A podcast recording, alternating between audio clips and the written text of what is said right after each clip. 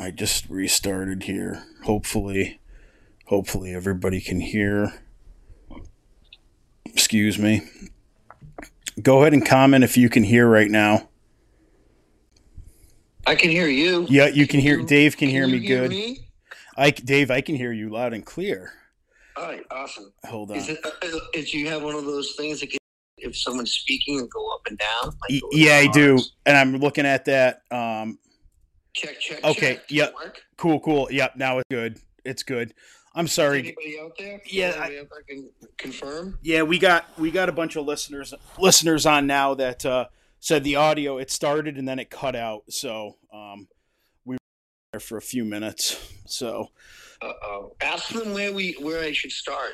so you know what? Let's just let's let's start right back at Warp Tour. Okay, so Warp Tour. Uh, Sick of It All asked us to headline instead of them, and we did it. And we didn't realize we were going to be headlining. Like they just said, you guys want to switch spots. We're like, sure. And then all of a sudden we're going on last, you know, and we're like, holy shit. and uh, it was like we're like, all right, so but it like but for the crowd to leave uh, the stadium, they had to go by the exit. So we used all this this inflatable stuff that like Jägermeister had given us to promote the and, and give away. We used that to like bring people over. Yeah, But there was a big crowd in front of us already. But we brought everybody over, and we got everybody to stay. So Kevin Lyman was pretty like, "Wow, that was cool, and good job." So we're like, "Thanks." And he's like, "Next time you guys can be on it." We're like, "Great." So the next couple times we were on it, and I started noticing all the bands from California started having their shirts on, like fucking like the worker shirts and the jackets and the WearGuard stuff. You know what I mean? Like hell yeah. What I'm saying? Like I got it from Dollar Pound because I was getting all this shit with dog would see like Sal on it, would have an American flag on the shit. Yeah, You know, it was like the real deal. You know what I mean? And all of a sudden I saw like, oh man, like my idea has been like been slicked up and it's like those Dickie shirts, how much you selling them for? They're like sixty bucks. Like how much you selling your Dickie shirts for? I'm like ten bucks. really. Yeah, yeah. So, but anyways, long story short, Kevin liked us, right? And um, and we got to hang out with him a couple times, and he was really nice to us. And uh, so he he put us on a bunch of those warp tours, right? And so on the very last warp tour, they were telling us like they, like they were freaking out. They would- didn't want people to get on stage. They were warning us all the stuff about people like rioting because like we had a reputation where people would riot at our shows. And, you know, it happened, and it, like they have every right to worry, I guess. But we weren't, you know, we never like actually like you know advocated for violence or for rioting. It just would happen, and then we try to stop it. Yeah. So we we're at the show. We're like, this is like the last time we played, like the last, very last time we played Warp Tour. But between the very last time we played Warp Tour and the very last time, that was probably like six years where I would just show up in the tree van and just set up and sell tree merch inside the place. Just drive right onto the property, like vending, and just drive right onto the like right onto the field, set Yep. up, sell shirts, and people like, "You guys playing?" I'm like, "Oh, we already played." They're like, "Oh, damn, we missed you." I'm like, yeah, it was like f- four years ago. I would literally show up and just throw my shit over. And then Kevin came by and he's like, You guys playing? I'm like, No, I'm just like selling shit. He's like, You want something? I'm like, You want something? He's like, Yeah, can I get a shirt? Something like, like, here, just have it on the house. Like, no, no, no, I'll pay for it. Meanwhile, I shouldn't even be there, right? so then, anyways, the very, very, very last time we're playing, they're all worried about people going off. And I'm like, all right, well, okay, don't worry about it. Like, if people jump up on stage, it's not going to be a big deal. You know, unless they attack us, you know, then we'll, you'll see that happen. And we'll try to stop it, but we can use your help. But like most of the time, if the kids are fighting or if they're just uh, if they're dancing, we're not going to stop. But if we see a fight, we'll just stop and we'll just tell ask people to stop fighting. You know, Yep. and usually that that can work. and so I so that made the security people nervous. So all of a sudden now the cops come up on the stage, and I turn around and I'm looking at the sergeant, and he's like, "Is your name David? You know, my real name." Yeah, and he's like, uh, "I'm Ed." His real last name, and I'm like, "What? You're like?" He's like, "You know who I am?" And I'm like, "Yes, you're you're my cousin." So then we went shit house and we went fucking, we tore the place apart. We went off and the crowd went off and the cops were up front and we were letting the kids come up. Cops were like letting the kids come up and throwing them off the stage. Boom. Like that will never probably ever happen again. You know, it's like, uh, it was beautiful. And then in the middle of all that, someone stole the tree log. Really?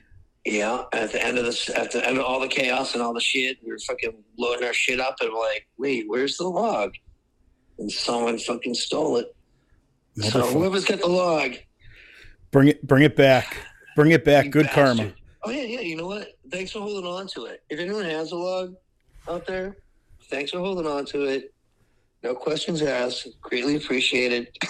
Yeah, just bring it on back. Let Dave take it Just home. drop it off. Any, just drop it off. Not anywhere, but somewhere I can find. You know. Yeah, you can get in touch. Thank you. Get in touch on Instagram if you have it and get it back. That'd be that'd be cool.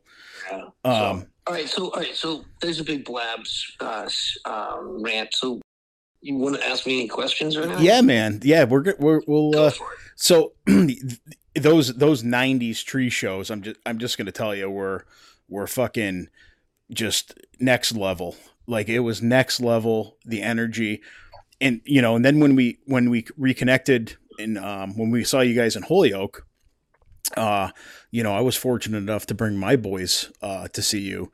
You know, because they had, you know, I'd been hyping you. You know, I listened, fucking, dude. I, I'm not gonna lie. Downsizing the American Dream gets played four to five times a week.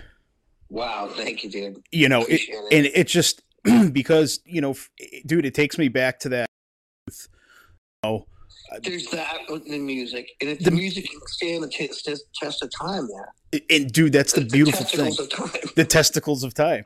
The uh, beautiful thing about music is the it, test of time. I meant to say. yes, it doesn't it doesn't age. That dude, that fucking album, you could put that out- you could release that album today, and it would stand up against anything that's fucking out there. People would think we'd be ripping off, uh, you know, I don't know, the, the new bands. You know. Yeah, dude, that like I said, that album was just it was fucking a masterpiece. It was That uh one, that one came out really good. So like the first, like that was like the first album we actually thought of as an album. You know, like the first two were just like we have all these songs. You know what I mean? Yep. like we just kind of like picked the ones we liked and without any thought. You know, and that was what, what was on the uh, the first album. Like Save the Whales, I thought we should be on.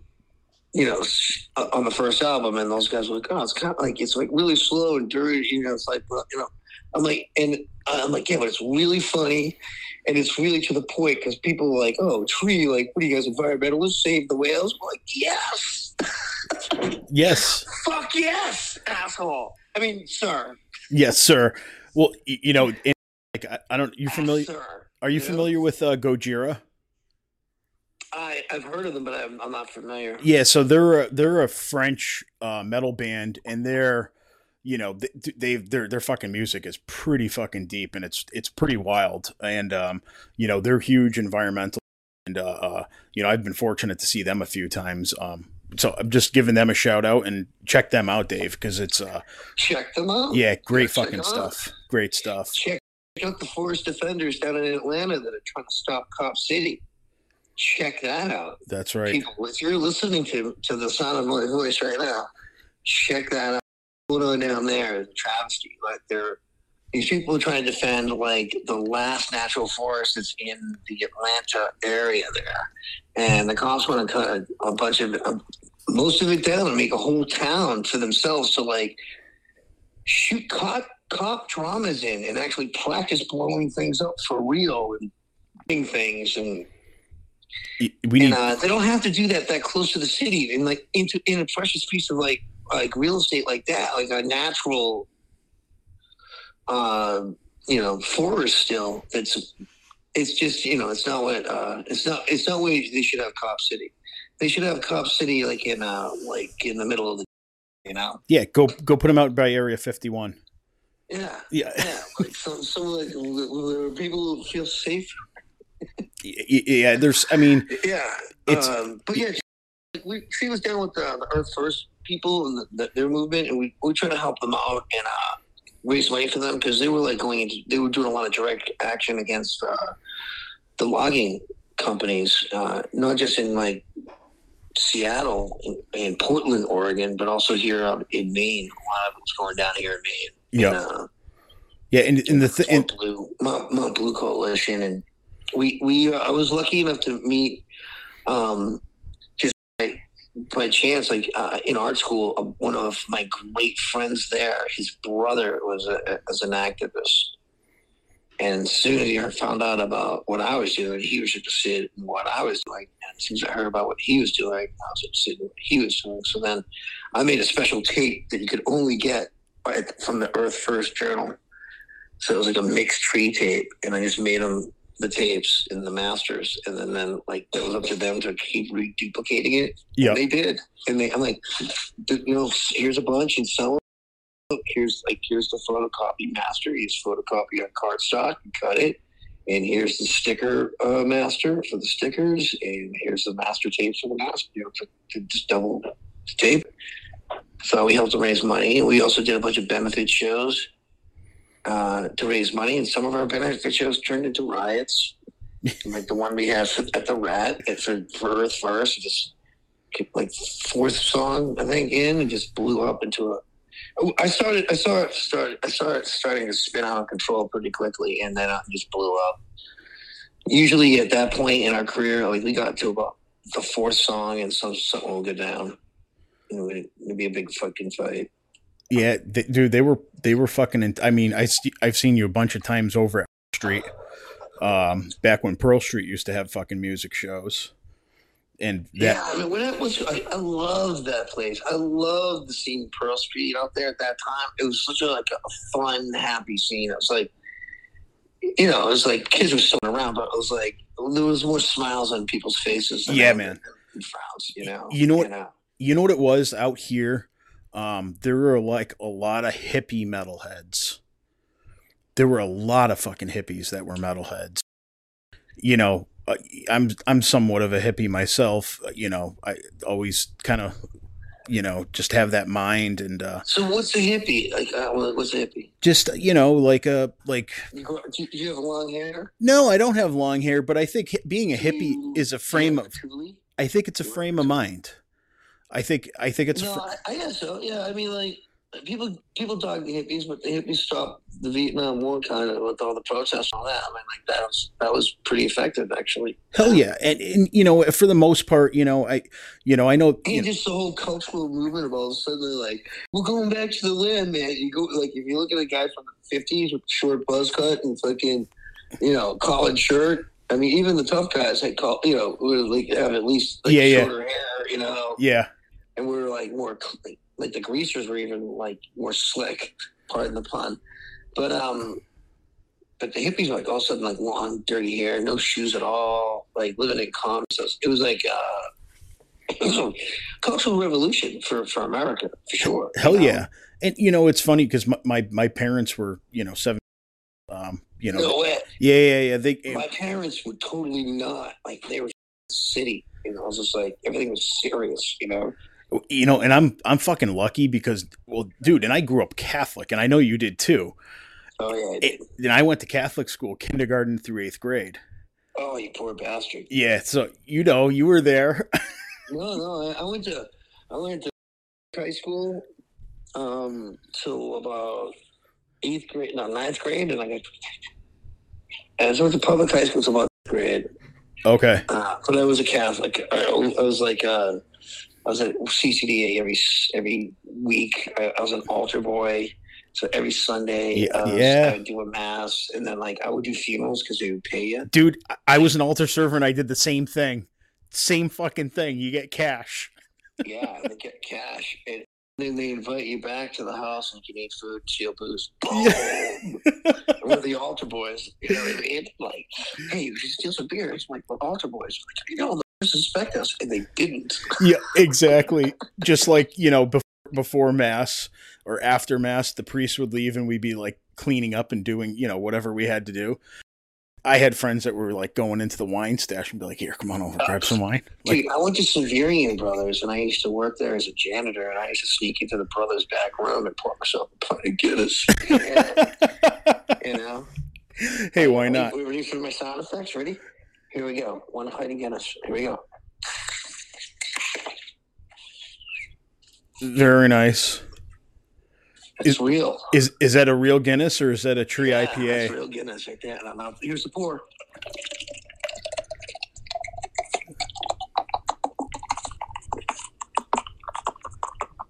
And you know that's a Guinness pouring. There's the pour. Bam. You know it's a Guinness because it's a, it got that nice creamy, frothy top to it. Yeah, you can hear the chug. It's like the Yes. It's got its own, it's got its own sound. It's, it Guinness is a fantastic beer. I like to salt put a little salt on it. Um, that's just I don't know about that. my grandfather. Salt in beer? Yeah, my grandfather used to, and it keeps it helps keep the head. But you watch the little salt drop down into the and they fizzle up, and then it's got a nice little salty taste. It, dude, it, it's it's good shit. Like uh, that's how my grandfather used to drink beer. I, I was just in Ireland and they had some thing that they put at the bottom of, of, of your glass. It kept it going fizzing up for some reason. And I'm looking at my beer. I'm like, there's something fucking wrong with my beer. It won't stop fizzing from this one spot in the middle of the glass. And then the bartender's like, yeah, we put a dot of this stuff there. It makes it fizzle. I'm like, can I have a beer without that there, please?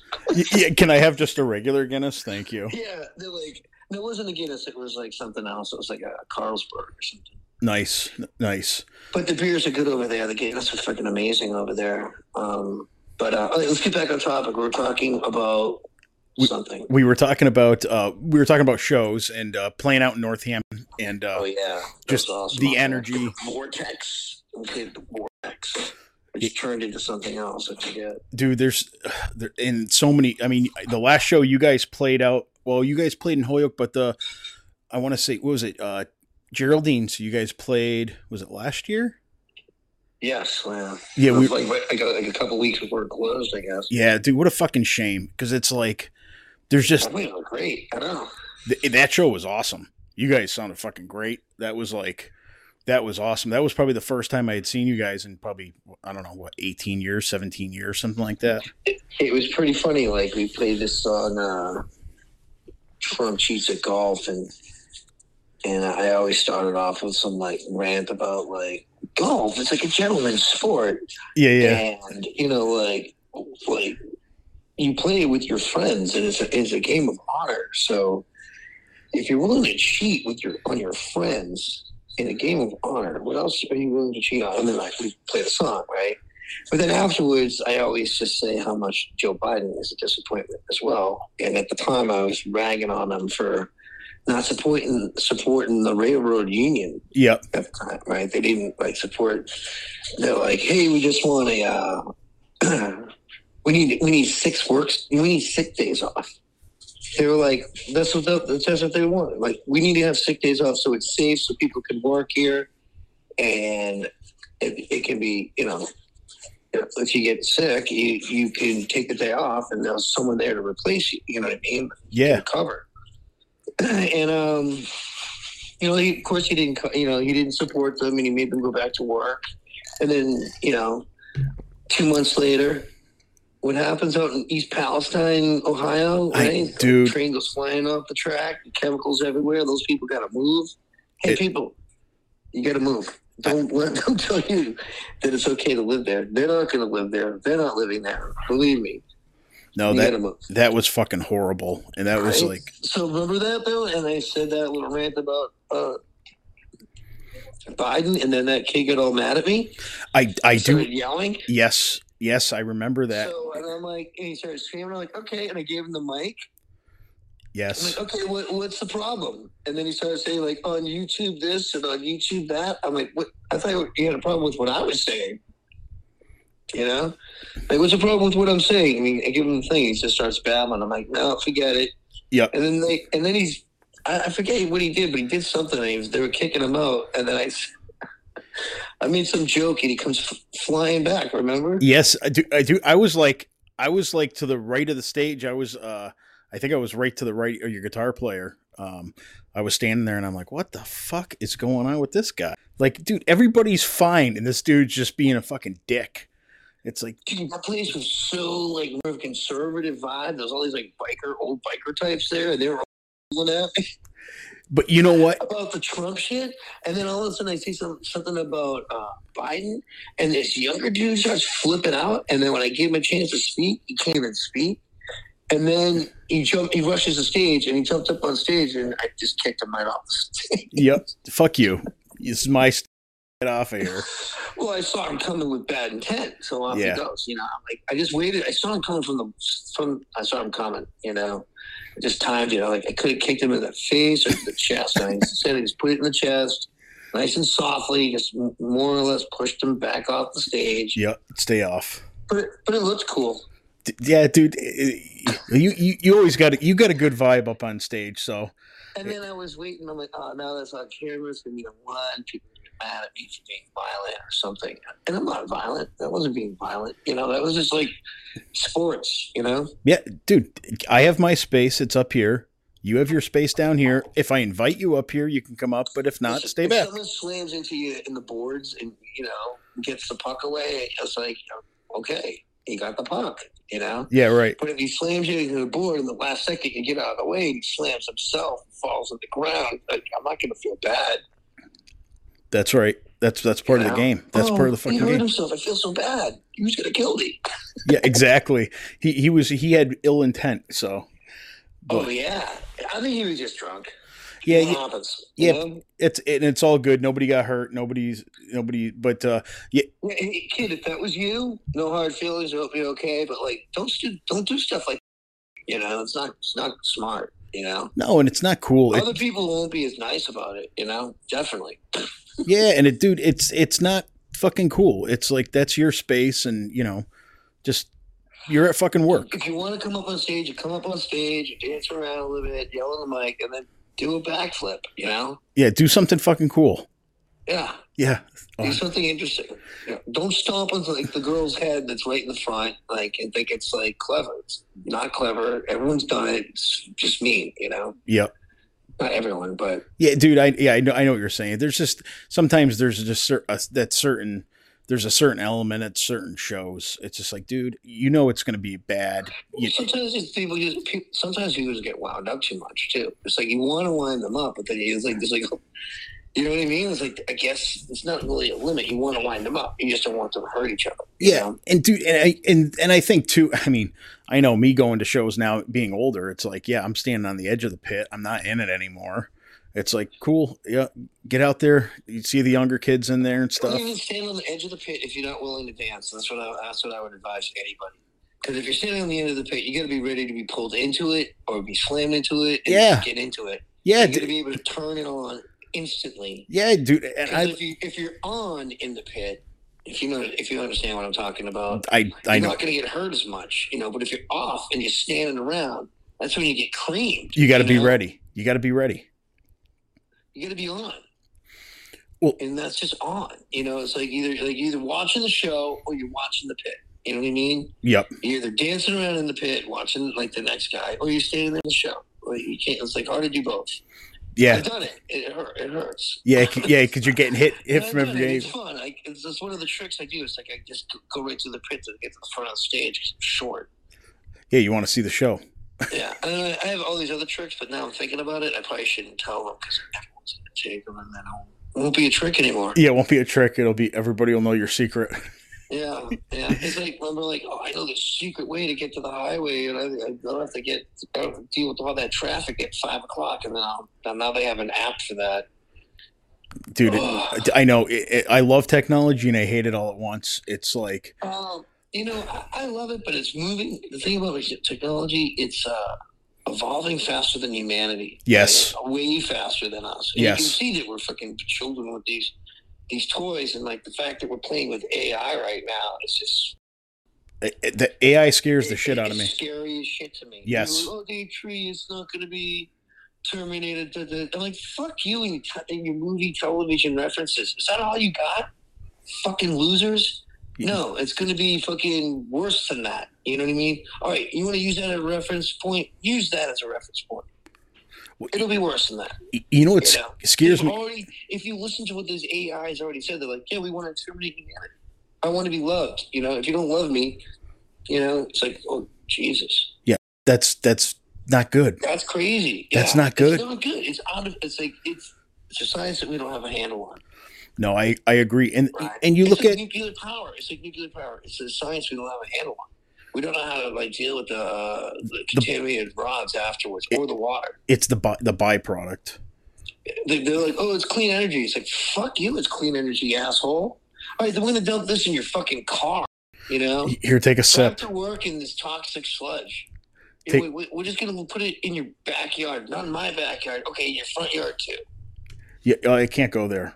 Sorry. I just did. Yeah, Just no, no. I'm saying, kids always wanted that pool. Well, here you go. yeah. Here's your here's your pool of toxic sludge. Enjoy. Um, Half the half these neighborhoods are built on that shit, anyways, and they don't even know it. dude, it's it's great. It's But crazy. Isn't real, you know, uh, because uh, they say that you know because it, because the companies that have polluted uh, our planet can't be held uh, financially responsible for it, and that is why they they, they spend so much money uh, brainwashing people that pollution, all our pollution and emissions, don't have an adverse uh, effect on our environment. Uh, You can call it global warming, you can call it cl- climate change, or you can just call it fucking pollution, right? Yeah, and that's fucking up our Yes. fucking uh, environment because it does. and you know what you know what always gets me with these big polluters. It's like, what are we doing for our kids? Like, Now the funny thing is, like they, they try to be like, oh, these environmentalists, they're making so much money off this shit. And you know what? Some of those fucking scumbags are making way too much money off trying to save the planet instead of putting that money into actually saving the planet. Because everyone's still on the fucking me, me, me, me, me, me, me, me, me. Greed, greed machine, you know? it, it needs to be we we we. You know that yeah, yeah. it- know. we, I know, we should all be French. we we. Yeah, obviously. That's right. We we would be a win-win. That's right. Well, okay. I, I'm gonna get us right, back. On, questions. I'm gonna get us back on track. so, you grew up in Westwood. Jesus, you gonna tell everybody that? West. man. We know. We know you're. Yes. We're, you're from Westwood. Um, what was Yes. what was so? I I guess at what point did did the music really get into you? Where where were you in life when that happened? Oh, let me think. Let me think. You know, like I so, like on record, like the music that used to get to me was uh, there was a song about uh, Puff Magic Dragon that killed me. Right. And Okay. at the same time, there was this Irish song about the last unicorn. It's like, it's uh, about this. It's uh, by the Irish Rovers, like the last unicorn. Like it's was was playing silly games and he missed the arc and he drowned. So and it's like in in, Puff the Magic Dragon, it's like uh, the kid grows up and like you know the dragon disappears. I guess it's only for little kids. But uh, that was like the records that kind of like it was like kind of spooky, you know, it affected me. But then at the same time, my grandfather played accordion in an like, and he was wicked Irish, like like Fenian bastard, as they would say. And uh, he would play all these Irish rebel songs on his accordion with his buddies at the at at this their house in Mission Hill, Yep. and it was a, a sight to see. And it just the, the power of the live music and just these guys just tearing into it, and the passion of the vocals and just playing and stuff.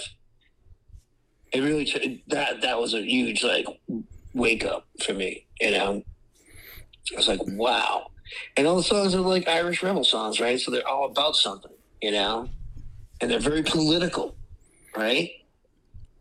So then I got turned on to like after Puff the Magic Dragon and, uh, the Last Unicorn on vinyl. I got turned on to uh, uh, like the Beatles, Chuck Berry, Hell yeah. uh, Little Richard. I cut this guy's lawn next door, and he gave me all these records. It was his kid's old records. So I'm listening to like '60s revolution rock, kind of, you know, like Yep. hippie. I like that. I like, like from like the Irish music that was like revolutionary, political. Uh, um, music for the for, for for their for their revolution. All of a sudden, there was this other revolution happening here in America at the time that was like you know from the '60s, and I was born in '67, so it was like I was like right after it. I was like a kid when you know during the '70s listening to Aerosmith, like so fucking good back in the seventies, man. Hell yeah. So fucking good. And like uh, you know Zeppelin and Sabbath and all that stuff. Like, and Yes. like that, it got, that got that that kind of music got a little bit off the uh, the politics stuff and into like I don't know Middle Earth and shit. Yes. But um, I liked it when it was like, you know, I liked when they sang about war pigs. I thought that was a better song. You know what I mean? It's like uh, there was like certain times that Sabbath would touch on the reality that I liked, Yep. and then you know, I like that like that sound. And then um, and then I got I, then I heard uh, punk rock for the first time. No, then then, then I, actually then I heard then, then when I was coming out of uh, church one time, it's an altar boy, and I, I was got a ride home from my brother, my buddy's uh, older brother, who looked just like fucking E Pop at the time, and he was playing fucking Raw Power, and the song Raw Power was fucking cranking when I sat in the car, and I was like, fuck, got to listen like half the album as they drove around and smoked weed and then dropped me off. That's awesome. And then I was an Iggy Pop fan, you know, and I was probably like what fifth grade. So that let me put that at like I would have to say fifth grade, like seventy five, right? Okay. Seventy five. I was like in Iggy Pop. I was in an MC five, uh, and then I heard uh, a little bit later. I heard the the New York Dolls, and it was like eh, it was okay. You know, I, liked it a little bit. You know. Um, but I got into them a little bit more later. And then I think the next band, like the next actual punk band I heard, and I would call like I heard like the mid I heard a little bit of the Sex Pistols on the radio. They played God Save the Queen back then. That's actually played. And then uh, I saw a little like thing on television that was like just shitting on punk, and it kind of made me curious. I didn't like they were like they made it look really gross and stuff, but at the same time, like they had like a big pea soup and like it was like everything was like vomit and s- infected scratches and wounds and and like safety pins through your. I was just like, wow, I don't know about what's going on there. yeah. But then I, I'm like, I gotta like the way that people are shitting on it. It's got it's got to be interesting to hear it. So then, so then I think so then I. So then, actually, I, you know, I heard the, the the Sex Pistols first. What just just the God Save the Queen thing. Then I heard like uh, Unsafe at Any Speed is like a local release that had like it had to be like 1980 or 81. It had the freeze on it, and it was just like what? And these guys were local. And then it had, and then I heard about Gang Green, and then heard Gang Green on vinyl, and it was like, oh my god, unsafe at any. I mean, unsafe at any speed was like the predecessor for "This Is Boston, Not L.A." album. Are you familiar with that album? I'm not, but I need to educate myself on that. So uh, "This Is Boston, L.A." is a uh, compilation album of like Boston punk rock bands, probably in like the, the early the early '80s, and it's got like Gang Green, The Freeze, uh, the Groinoids, FUs, uh, Jerry's Kids, Proletariat. Proletariat was awesome.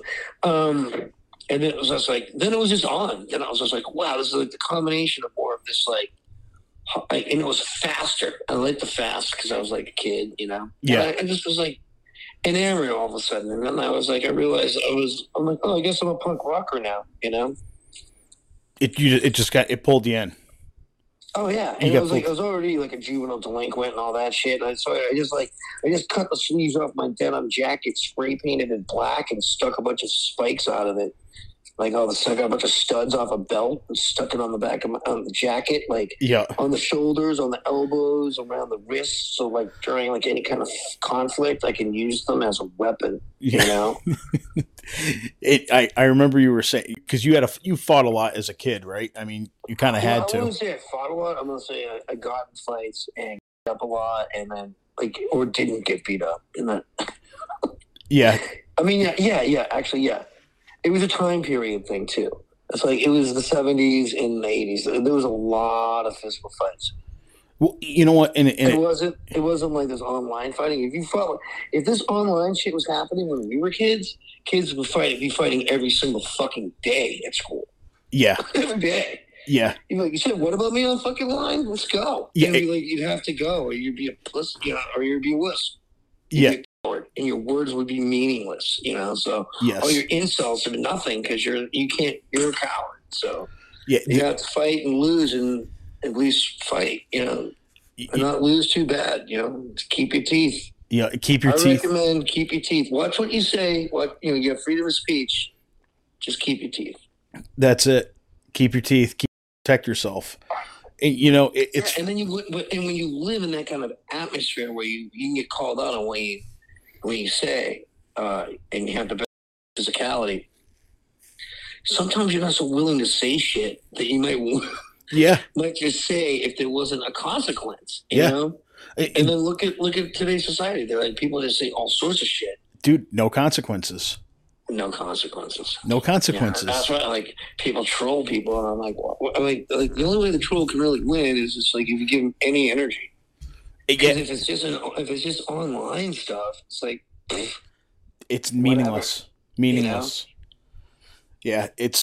I just, you know, what's funny is I just, I don't even like people that are argumentative now. Like it's like, yeah, whatever. I just don't even fucking want to deal with it.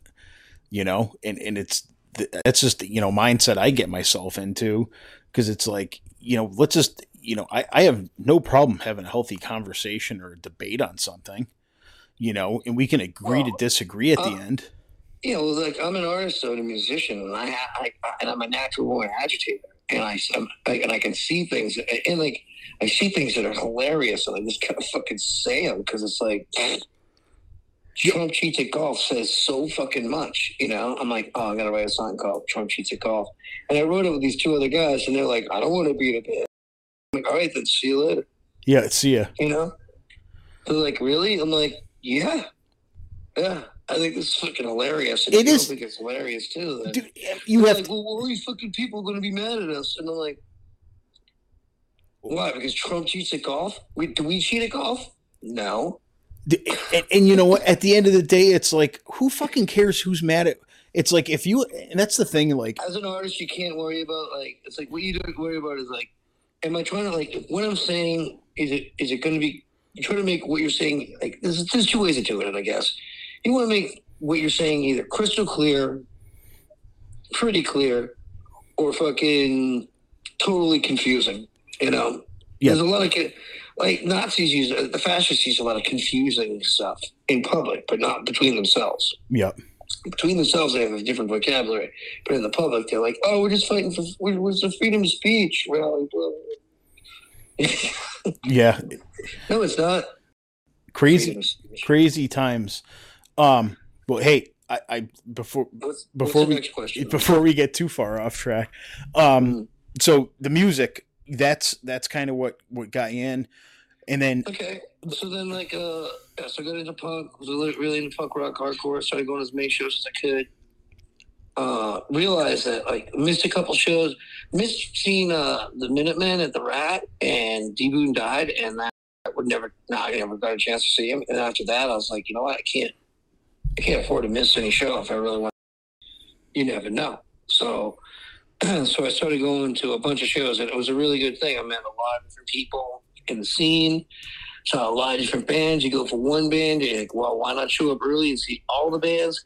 You know what? Why not show up even earlier? This is my trick, and just help the bands carry their gear in and get into the show for free. You know what I mean? there you go boom. You know, I used to do that all the time. It'd be like an easy way in. No that's awesome and that dude then then you then you form a bond with these guys they see you at shows like oh fucking dave's here come on up Are you kidding me? Like I, I helped Suicidal Tendencies bring their gear uh, in at the I, at the at, at the channel. I show up and there was these kids. We were skating. Me and this other kid. We're, we're skating around like vodka. You know what a handle of vodka is, right? yes i do Okay, so we had a handle of vodka and no mixer, and we're, and we're not even hiding the thing. It's just it's just a handle of vodka. We're skateboarding around with a handle of vodka in the parking lot of, uh, of you know, just fucking around on shit. All of these other dudes go fucking flying over, and they're doing these sick tricks. We're like, holy shit, I do that. Like, hey, watch, I'll show you how I do this. Like, he shows me how to do that one. I'm like, whoa. And then, like, all of a sudden, we're like, with these, you know, some fucking uh, no complies with these guys, and uh, and like, where are you guys from? They're like California. I'm like, no shit. I'm like, yeah, we're touring with the band. I'm like, you know, come meet the band. I'm like, yeah. So we skate over, and the band's suicidal tendencies. That's you know, so we drank vodka was suicidal, helped them carry their stuff in, and saw them play, and it was fucking awesome. You know, yeah, and dude, and Mike's still fucking bringing it.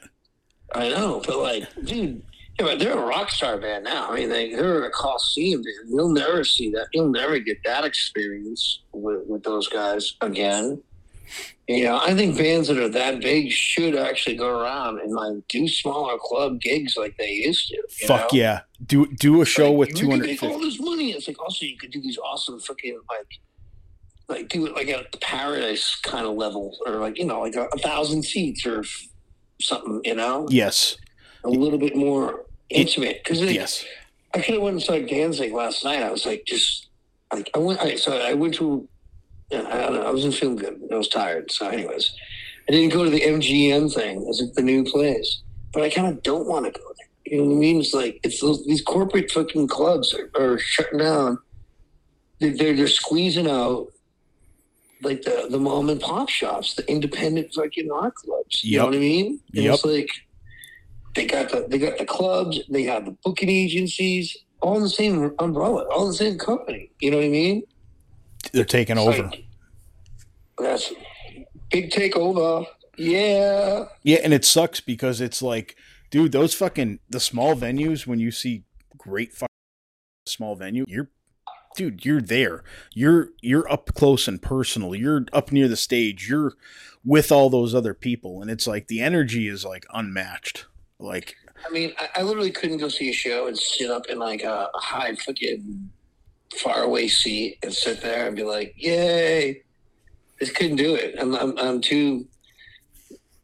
I don't know, just can't. I, I, I've been up too close too much. You know what I mean? I can't be sitting back there and having fun.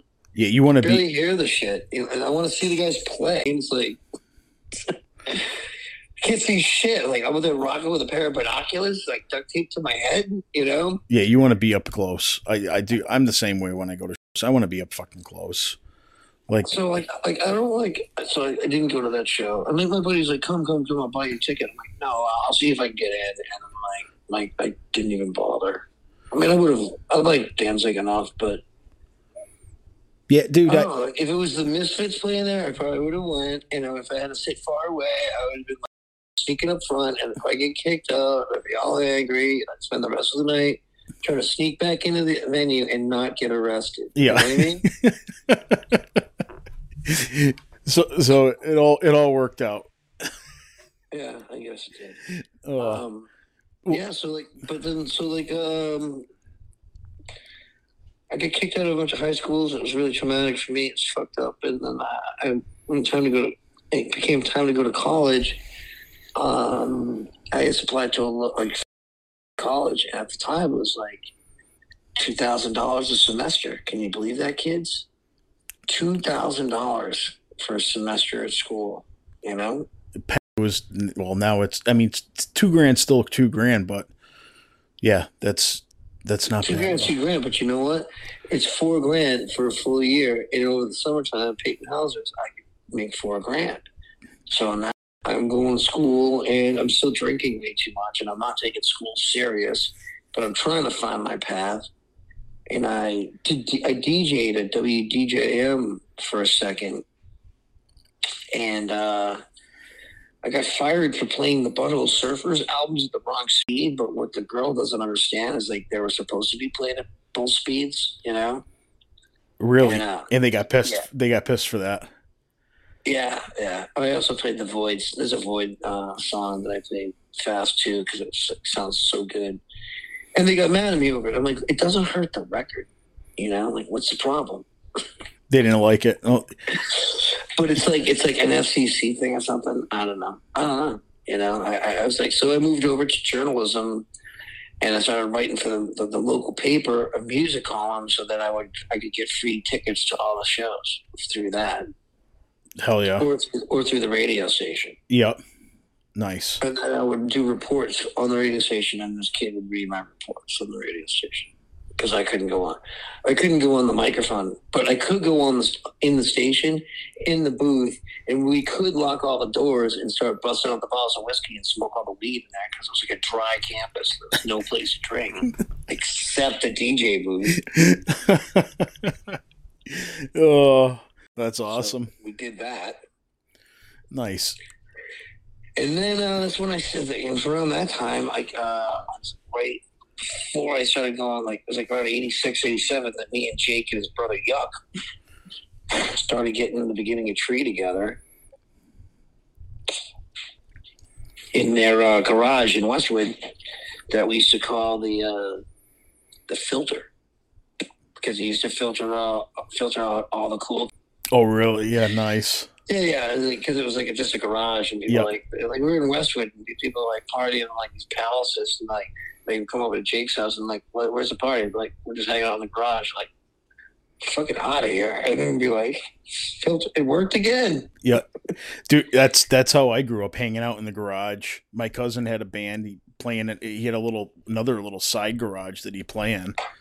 So oh, nice. yeah, it was, I was, I was fortunate. Nothing like a side garage, people. Yeah, just- build a garage, build a side garage to your garage. Just well, I grew up on a farm, so we have a lot of fucking like sheds and buildings on, on you know on the property. Yeah, yeah. So it was like everything at one time was actually really functional, and then the farm closed, and it's like ah, we can put fucking drum sets in here and guitars and basses and have my buddy come over and sing and you know i used as a kid that's that's what i mean my my mom really got me influenced into music but you know going out there at 12 13 years old listening to my cousin playing the drums and he was a fucking phenomenal drummer and Dude, it, I, I remember a couple of my friends, like they're like around my. I remember when my buddy Mike Cosgrove played "Smoke on the Water" for me on the guitar. He, we were like fifth grade. I'm like, what? yeah, what is How the that fuck are you doing that? Yeah Holy shit! You can do that? How the fuck is this happening? And I was just like, it just. I don't know. I always thought. I mean, I tried to play the saxophone when I was a kid. I, I you know, I didn't do well, and my parents took it away. You know, it was a rental. They rent them, so if you're not doing well, it's like, well, not gonna keep renting this thing if you suck. And I'm like, all right. Well, every time I practice this, everyone tells me to stop. and that's the only way you can get good is if you're playing nonstop. try practicing in an Irish household. You're supposed to immediately be good. And if you're good, then all of a sudden they're like, oh, so you think you're somebody, huh? You think you're better than us, huh? Because you're good at this. Yeah, yeah. What actually? Holy fuck. What are you doing? Like, do I win? No. Do you lose? Always. It's not, it's, it's not even win or lose. It's just like that's not even part of the vocabulary. It's just like that's what it is. That's what it's supposed to be. You're supposed to win. That's what you're supposed to be. You're supposed to win, right? Yeah. Okay. Well, I worked really hard on that. It's like, yeah, you're supposed to. Okay. Dude, it's funny. Yeah, my my wife is Irish, lips, Yeah. and uh, that's how that's her her dad's like that. He's like 100 percent Irish, and he's just like, yeah. And that that but that fucking having that mindset though, of, you know, if you're gonna do something, put a fucking hundred percent into it, Oh yeah. like half ass Yeah, and shit. it- Yeah, own it. Like do it. Yeah. Yeah, Like like that's one of the things. But here's the other thing. It's just like don't expect any praise for doing a good job. Okay. yeah, nobody's That doesn't. That's not part of. That's not part of their like their their way. It's just. It's like, Dad, we won championship. But but my dad, my dad got excited about it. But like, you know, my my my, my uncle, like, hey, we won the championship. So like, yeah, you're supposed to win the championships, right? Like, yeah. Uh, so what do you want a trophy? I'm like, yeah, I got one. He's like, so what do you want from me? And I'm like, nothing. nothing. Nothing. I'm all set. Thank you. I don't know. What are your beers? Can I get one of your beers? Yeah, What are your cigarettes? You know, I want to get fucked up. yeah. As a kid, yeah, always like sneaking that stuff, the drinks and you know, I- I, smoking. I was like into like altering my my. uh I don't. know. I was into altering my brain at an early age, I guess. I was too. Seventh grade, I started experimenting. I, I had like uh, I didn't have older brothers or sisters or anything, but I had older cousins, and like some of them smoked and just weed, and they drank at you know earlier ages, and they lived in the city, and I didn't. You know, and then we, I also lived in a very rich town where like these kids grew up with their parents on fucking pills, on fucking coke, fucking drinking all the time, and they know where all their shit is. So they're like, "Hey, Dave Tree, come on over here and party with me." And we're like, okay, oops, we just robbed your dad. Sorry. Yeah. Sorry about that. Yeah, whoops. Yeah, I, I should have told you not to have us over. Yeah, yeah dude. That Man, like, so Maybe not to like it's like I would never take everybody's like so you you're in that situation, don't take all the drugs. Take some of the drugs. But like I read with kids that just didn't care and just take everything. I'm like, dude, now they're gonna know it's all gone. I'm like, this, this kid's busted. It's too late for that now. Yep. It's like, oh shit. Oh, and now I'm involved too. Awesome. Thank you. that was like liquor in the liquor cabinet. Don't ever top the bottle off with water. Mm-mm. Like, just if you're gonna drink it, drink it. Don't top Oh, it no, off. no, with, you, you can drink it, but if you're gonna top it off with water, you gotta shake it up. yeah. Well, the problem was we kept we kept on drinking it and then topping it off and then topping it off and then it was oh, just like that, yeah, it was diluted dil- diluted water and my buddy's dad's like what you, like it's one thing you're drinking it now you're just fucking ruining it like what are you doing you're like oh all right that's how we like it. yeah yeah, that's- yeah we're not getting too drunk uh so So the trick was when we were kids, we like we literally would do this. We just like go in front, stand, go go to the next town over because Westwood was a dry town. Stand in front of the liquor store and go, "Hey, buddy, can you do me a favor?" And like literally, dudes would just there, and it was like that. You know, just never do that now. We like I don't know what they would do to the poor guy that would buy some young kid beer. oh my god dude But we had we had adults buying us beer all the time. Was- Strangers, you know what I mean? Like it was a that the 70s 80s and even into the 90s it was just a totally different just totally different the, the the era just the way people did stuff and and and acted it was I, I don't even think kids drink in the woods anymore. I go into Westwood, I follow around on my bicycle in the woods, and it's like there's all the spots that we go used to go to, and like people still kids, you can still but still see that people go there, but there's no like at least or, they don't litter, which is great. Maybe they just don't litter. You know what I mean? th- that's that I would like to think that that's what it is, but I just think they don't drink out there. You know? you know what it is everybody's preoccupied with their phones with fucking Oh, that's dude. If if you if you turn that, if, here's how I'm gonna here's how I'm gonna fix that. Everyone's addicted to their phones, right? So I'm gonna I'm gonna make a phone that's also a bottle of whiskey. so you can. I have a bottle of whiskey phone every time I have to go, pick it up that? I'm gonna make the weed the weed vape. It's just a vape and it's a phone. oh my god you know what's crazy is I'm sure that would sell Oh wait, that's my idea. Vape phone. yeah good thing you got the patent on that Yeah, yeah. but um so me and Springa, me and Springa from SSD were working on a song called "Living in a Phony World," and it's about people being on the phones all the time. Dude. What's that in your face? You're living in a phony world. dude it, it's the truth though it's like you're just you're fucking it's like every and i know i'm guilty of it too but it's like eh, it's just like sometimes you just gotta it, then don't do it. Like literally, I'll go to like the uh like I'll go. I was at the bus stop. I'm sitting at the bus stop, and I'm like I'm like looking at everybody, and they're all on their phones, and I'm like, there's like a free newspaper thing right there, and everyone's on the phone, you know, and I'm like, oh, free newspaper, poor bastard. He used to be a thing.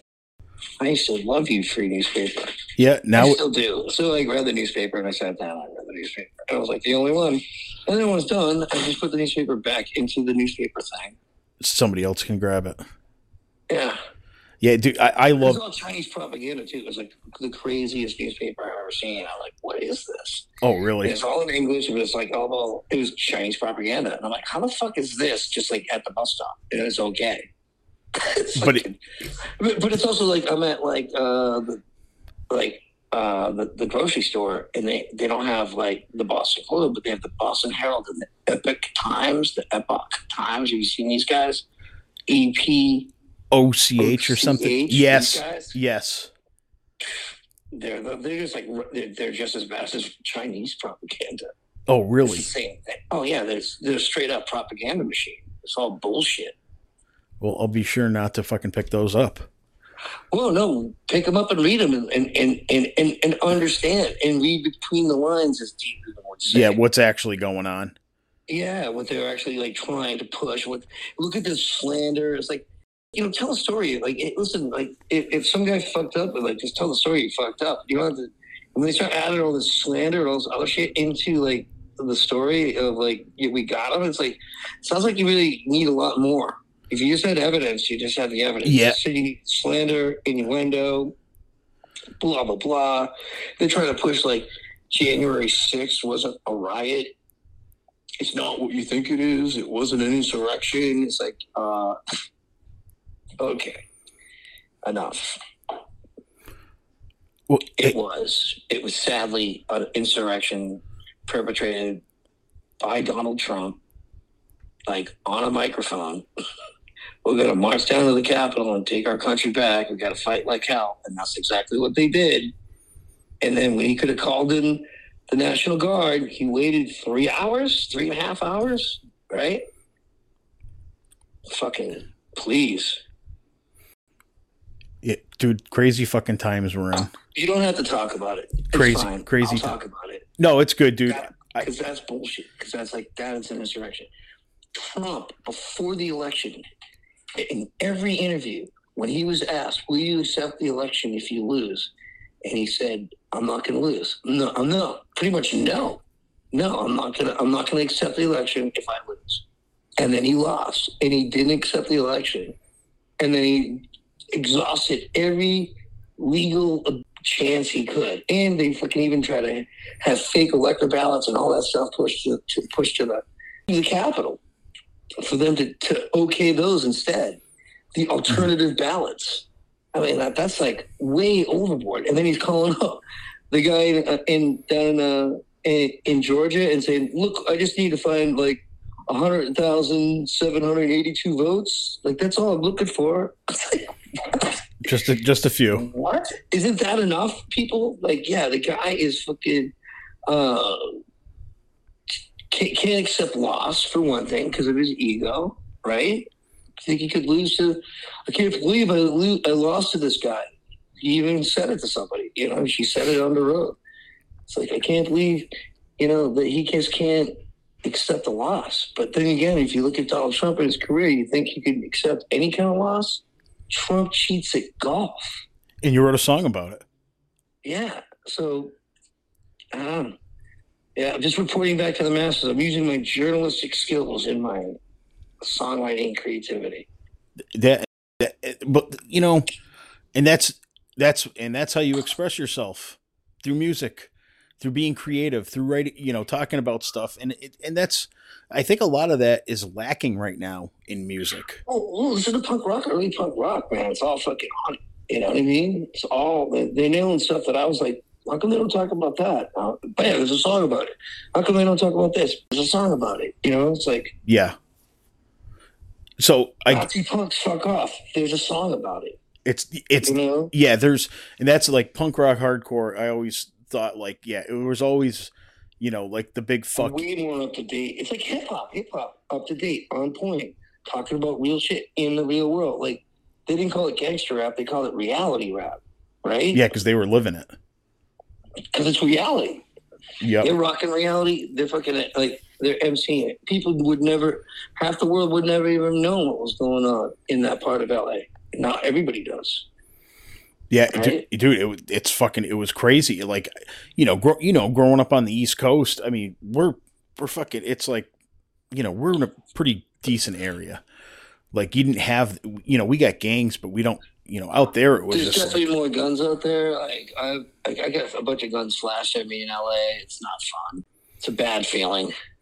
yeah, you don't want that. In, some dude in the car flashes a Uzi at you, you're like, "Fuck! Yeah. am I in a wrong? Am I in the wrong neighborhood?" sorry, I'm like, I- wait, how do I get the fuck out of here now? I'm moving. I'm moving along. Don't worry about me. Um. Well, hey, back to music. okay. Okay, I'm gonna I'm bringing it back. Um, so so you start you started Tree with some buddies. It's in the late '80s, Yep. So early '90s. Me and Jake used to play Little League together. Yeah. I know his family really well. His mom used to work at McDonald's, and after every game, she'd show up with the fries that they're supposed to throw away. She'd, like have a big bag of fries for us. Hell- Damn, Mrs. Jake. Oh, shout out to Mrs. Jake Hell yeah. and Mr. Jake. Like they really helped nourish, uh, it, like uh, the band in so many ways. Um, it was me. It, it was, originally, it was me, Jake Yuck, and this guy Skinny on drums, and then we got Hinks on drums, and it was me, Yuck, and uh, Jake, and Hanks, and then Hinks' his brother Uzi One came on, and then we had for a second we had two guitar players, and we wrote like uh, surf aids two guitar players originally, and uh, was it surf aids? Uh, we wrote something with two guitar players and then uh, Yuck left uh, to go to uh, Mass Maritime, which is like a pretty heavy duty uh, merchant marine school. Yep. It's like almost like a military school. It's like serious, but you get a real job like that and you work on these big boats and it's a big tough job. You're going for like six to eight months, but it pays very well. You know what I mean? Yep. And uh, it's a pretty ballsy, you know. It's a so he went to, to do that. So he so it was just all of a sudden it was me, Billy, uh, Lucy and, and Jake. And then that was a lineup until like 90. And like, we recorded a little sound. We recorded uh, like eight songs in this guy's basement on an eight track. This guy, uh, Doug something, and uh, in, in Walpole. Yep. And then from that, uh, we played a bunch of shows and we got some interest from Cherry Disc and from Taang, actually. But Taang had a really bad reputation at the time, and I was like, uh. So we went to Cherry with Cherry Disc because I knew a couple of the guys from Framing, uh, from Framing FC that were running the the record label. So yeah. So we did that. We signed signed with them. We put out some stuff. It was like a, a good and bad relationship, but like I don't know, they didn't like we, we didn't get the support we needed from them basically like we, we'd go on tour we'd have no like nothing like can we get some cds for tour no we gave all your cds to stompbox like you did it's like yeah they're going on tour with biohazard we think that'd be a good idea like we have like yeah it's a great idea but like can we have some cds we're actually the band yeah right that's going on tour and that's our music could we get some and they're like oh we get we'll have to make more we'll try to mail them to you and it was just like what what the fuck so that's where Radio Bootleg from the Restless Masters came out of. That was just like a tape that I made of a, a WMBR uh, live on the radio mm-hmm. podcast that we did. Uh, not podcast, show, right? And um, came out really good. And it was all this funny shit talk and like uh, I think my mom and dad were even there. It's funny, you know. It's just, you know, it's it's kind of funny, you know. So I made a tape out of that, and, uh, and I was using that instead, and we were fucking selling fuckloads of those things. And then Cherry Disc saw that we were fucking selling fuckloads out of those things, and would try to make it into a CD without me knowing.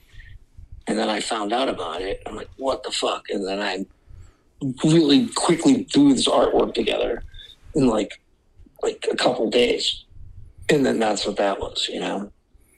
And uh, they kind of did that before too with like uh, Plant Tree Die. We weren't ready to record a new album yet. We just put this other "I Want the Fear" out, which is our first one. We're going to in right away, and I'm like, we're, we're still working on a couple songs, and we had a couple other songs we should have put on it. It just, I don't know. We just didn't think they were blah blah blah blah. And uh, he's like, "Go for it, go for it." And I'm like, "Dude." fuck, And know. So we did work with this guy Lamar Louder on that, and did like first time ever we did pre-production with someone, and that shit really helps. So if you have time to do pre-production with the guy that's going to record you, and even if he comes down to your practice spaces and hears your songs a couple times, and like have something, you know, to be ready, and and let him give you some advice on stuff. So that's what he was doing. We didn't know. Also, this guy's like, "You should try that." We're like, why? yeah. Just trust me. Try it out. He's like, oh, I'm here to try to produce you. And I'm like, yeah, isn't that like in the studio? He's like, well, yeah, but like I'm also like these first years, from first years. I'm like, huh, yeah, yeah, we do.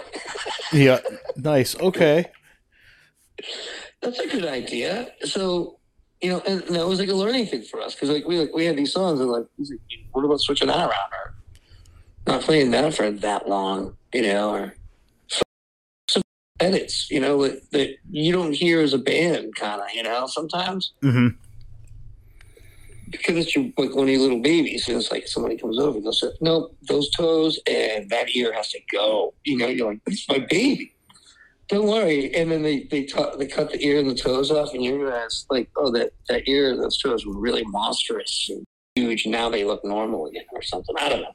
I don't know what the allegory, uh, the the you know allegory maybe. But it's it's like it's your baby. You don't want to change it. So when you have other people come in and change it, it's like a learning curve to like be able to like listen and actually do it. You know. So like when we did um, downsizing the American Dream with Z, and he sat down, we, we, did like like three days of we, we did a bunch of days of pre-production, like a week actually. And he's a guitar player, much like a guitar player. And, and these guys are like accomplished musicians, so they have like good ear. Yep. And uh and Roy Z at the time had just written the Bruce Dickinson solo album. Like he wrote all those songs. Oh no shit. Fuck yeah. Yeah, so this guy's like he's you know and he's like, you know what? He, he was an instant friend. Shout out to Roy Z, man. Wow. Dude, He was like we, we first met he was like an instant friend. You know, you meet some people and you feel like you're instant friends with people yes. he, he was like that, and I was like, I'm like, I to feel good about like working with him. And he gave up, like he could have recorded Coal Chamber instead. He picked us, you know. No shit. And yeah, he's like, instead he worked with us. Like it was less money and all that stuff, but he liked what we were singing about. He liked our songs. And basically, what he was really trying to do is help us, and he did. He would give us like a sick album, like that should have got us like you know signed to a major label, but That that yeah that Tree got Tree got black. We were blacklisted. We found out later at the end of our career we finally had someone that was like big time insider. just go, I'm gonna get you signed. Don't worry about it. It's like oh, this. I have I have these people are always asking me to watch. I'll just oh, I'll, I'll do it. And then all of a sudden I get a phone call like like two weeks later. And she's like, "What did you guys do?" And I'm like, "What do you mean?" She's like, "No one, no one called me back on you guys." Like you're blacklisted in the in, industry. What did you do? And I'm like, ah, I don't know. It could have been. I guess it could have been many, many stupid drunken things. I guess, but like nothing really serious. You know, like, nobody got really hurt or something. You know. yeah it was punk hardcore. That's what fucking happened. Like you go to the fucking show, you let it all out, you'd get fucking destroyed after the show, and then Yeah, but like you know, we wouldn't kiss ass too. Either. Like so, when like I'm hanging out like with like so the woman that did um the Tool album, uh, Sylvia Massy, right? She's a really awesome lady. She got to hang out and party with her. It was awesome. But I really like the opiate thing original sound, and it's just I, I pined for it a little bit, and I think she got bummed out. oh And you don't want to bum these people out because now they're like, you could have maybe worked with them. You know what I mean? But uh, but she made them huge. Like the, she like I think is the one that came out with that sound for them. Like because if you listen to Opiate, the first thing like that's it's like way more raw and kind of more punk sounding, and also they turned into like so slick. Like they're so slick. Like Tool. Yeah, T- Tool puts like you. like, I I I enjoy listening to Tool, and it puts Yeah. you it puts you into a frame of mind too with their music, just because it's like it's fucking deep. There's a groaning, There's a drone to it. You know, there's a, uh, a hypnotic effect to it. Yes, yes, there definitely is a hypnotic. There's a, there's a there's there's some definite some music out there that lets like that that just pulls it pulls you in and it holds you there, and it's like oh shit, I gotta listen it's to like, this. damn, I have such a like that sound is so unique, and like I swear those videos really made it happen too. Yeah, their their videos. videos, the early videos on Dude. MTV. it was like the still fucking like the like the claymation, the still video, the um still animation. Like I, I love that shit. Yeah, I, if I remember correctly, like I know this guy Kevin that works on these videos. I think that he made the video, and I, he's an art guy that I hung out with many times. Like he actually, he's really good friends with the uh, the um, the Melvins. Oh, okay, So I could hang out with the Melvins and him. nice. Yeah, it was pretty good. He's a really good artist, and I think he made those videos. But those videos are insane. Yeah, Like, combination of the visual and the, that uh, the, the, music. Yeah. I think really like exploded. That's what made that band explode out of like. It, and they were They they probably would have. They, they would have been big anyways, but like that was boom. It's like instant. yeah that was sick. back when MTV actually played fucking music videos. Yeah, like we're we're trying to do this thing called uh, uh, keep uh, rocking in Boston. Okay. Where this guy I know, Bill, just Bill, is doing. Uh, he's got all these videos, shoots all these videos, all these bands. So we just started okay an online uh, channel, Rocket in Boston. So check it out, Rocket in Boston, and you can see videos like oh, a bunch of local bands that he's he's uh, filmed, and then plus people will send him in uh, their content, and he'll play it. So actually, if you have a you have a video you want to play it, send it to Rocket in Boston. Attention, Bill. Tell him I sent you, and uh, he'll listen to it. You know, we'll Hell- put it on. Hell yeah, that's awesome. Done. Hey, That's- we want to help you all get exposure. You know what I mean? Like, we want to help everybody get uh, gets get paid. You know? Dude, that's it. There's enough out there for everybody. Everybody's got to lift each other up and fucking help each other. You hear about Jay Z uh, signing some baseball for some woman because he was afraid she was going to like sell it or something. Oh, really? He doesn't play baseball. I'm like, dude, do you sign tits? Do you have tits? Yeah, right. I bet you've probably signed some tits in your life, my friend. and people are online saying, like, well, she would have resold it for a ton of money. And it's like, good for him. It's like, what are you talking about? If she could resell it for a ton of money, good for, good for him and her. You know what I mean? Like, he should have just done it. You know, like maybe that lady could have bought a like like paid her rent with It, that. it could, you know? yeah, it could have. Hey, it could have paid for some Why food. not create wealth for other people and help each other out? It, it, it doesn't have to be like me or you. You know what I mean? Yeah, it- dude, It, it, it, can be us. and it's so much easier helping other people. Like I, I like doing that. I like helping people. I always have. I feel good. Yeah, me too. I mean, I'm, I'm the oldest of five, so I like I was like always trying to help out my brothers and sisters. I wasn't, you know, I, I didn't feel like I was too much of a bully on, on them, but I was like, you know, I was the oldest, and uh, and I was going through some crazy shit. So the shit would get crazy at the house sometimes, and I feel bad for them about that. But like, anyway, Yeah, that's gr- growing up, right? Fucking uh, just you know, in a small house with a bunch of kids. yeah, it's I try to help each other. I try to help them out all the time. Like you, you know, you want to teach them. It's like, hey, I know how to throw a curveball. it's like show them. You know, yeah, my brothers, my brother Jeff would be throwing it better than me, and I'd be like, damn it. yeah. Damn, I should But at have shown you. time, I'm like inside. I'm like so proud of them at the same time. You know, Yeah, dude, but that the, the competitive nature uh, of the time period, and just being, uh, you know, being a kid, I was just like, oh, so good now. yeah, yeah. I, I suck. Fuck. He's like, he's such a good break dancer. And I'm like, can't break dance. I can do some things, but man, he could just kill it.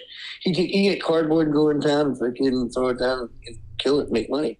dude so my cousin that played drums there was there was two brothers that lived across the street from where we grew up on the farm and the three of them would break dance and then there were these two other brothers they'd actually go to like and put on shows break dancing it was My, my brother, fuck- my brother got a job at Workout Plus at the Devon Plaza, teaching people how to break dance. that's He fucking taught awesome me how to break dance. I can kind of do it. I just, I say he was into breakdancing and BMX and Yeah. hip hop, and, and I was more into punk rock, skateboarding, right?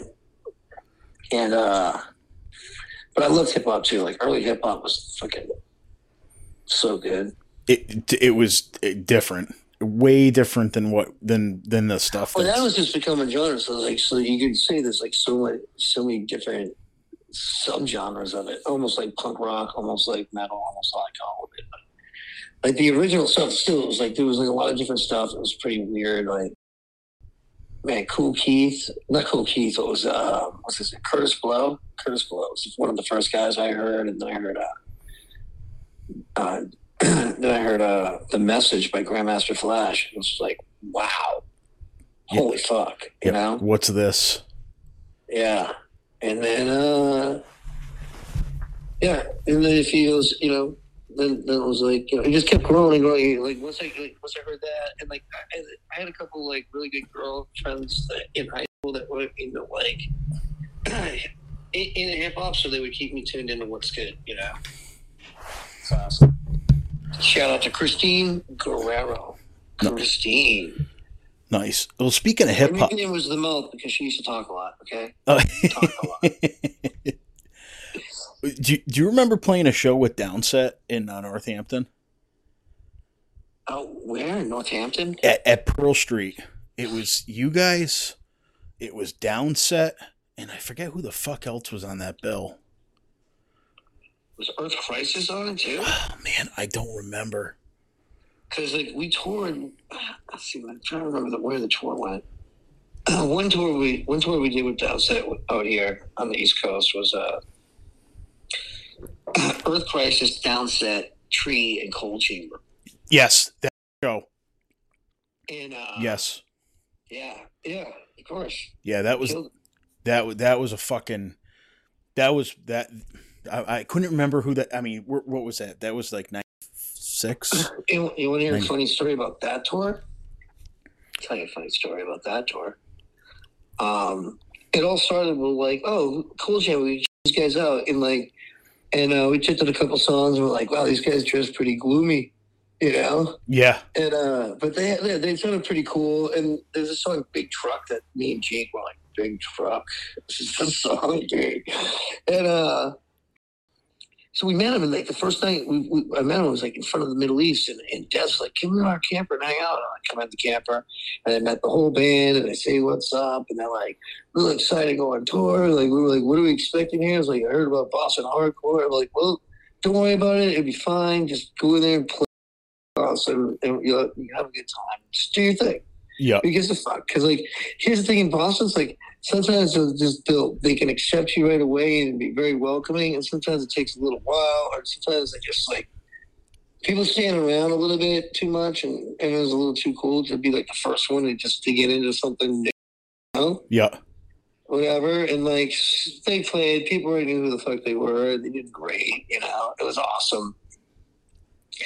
By the time we got like a week into it, they they got signed uh, Sharon Osbourne's management. Sharon picked them up and immediately pulled them off that tour and put them on a Danzig tour. No so shit. now we're we're we were supposed to play this tour to like I think like Ohio, maybe. So we did all of New England, New York, and around that area. And then we were going out west, and we were supposed to get off the tour. We had a bunch of our own shows across the country.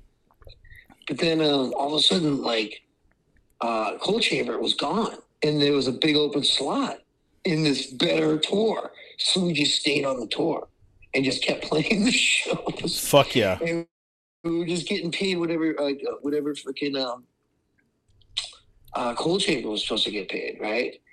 And meanwhile, the booking agent and Roadrunner Records back in New York are all furious at us, and we don't know.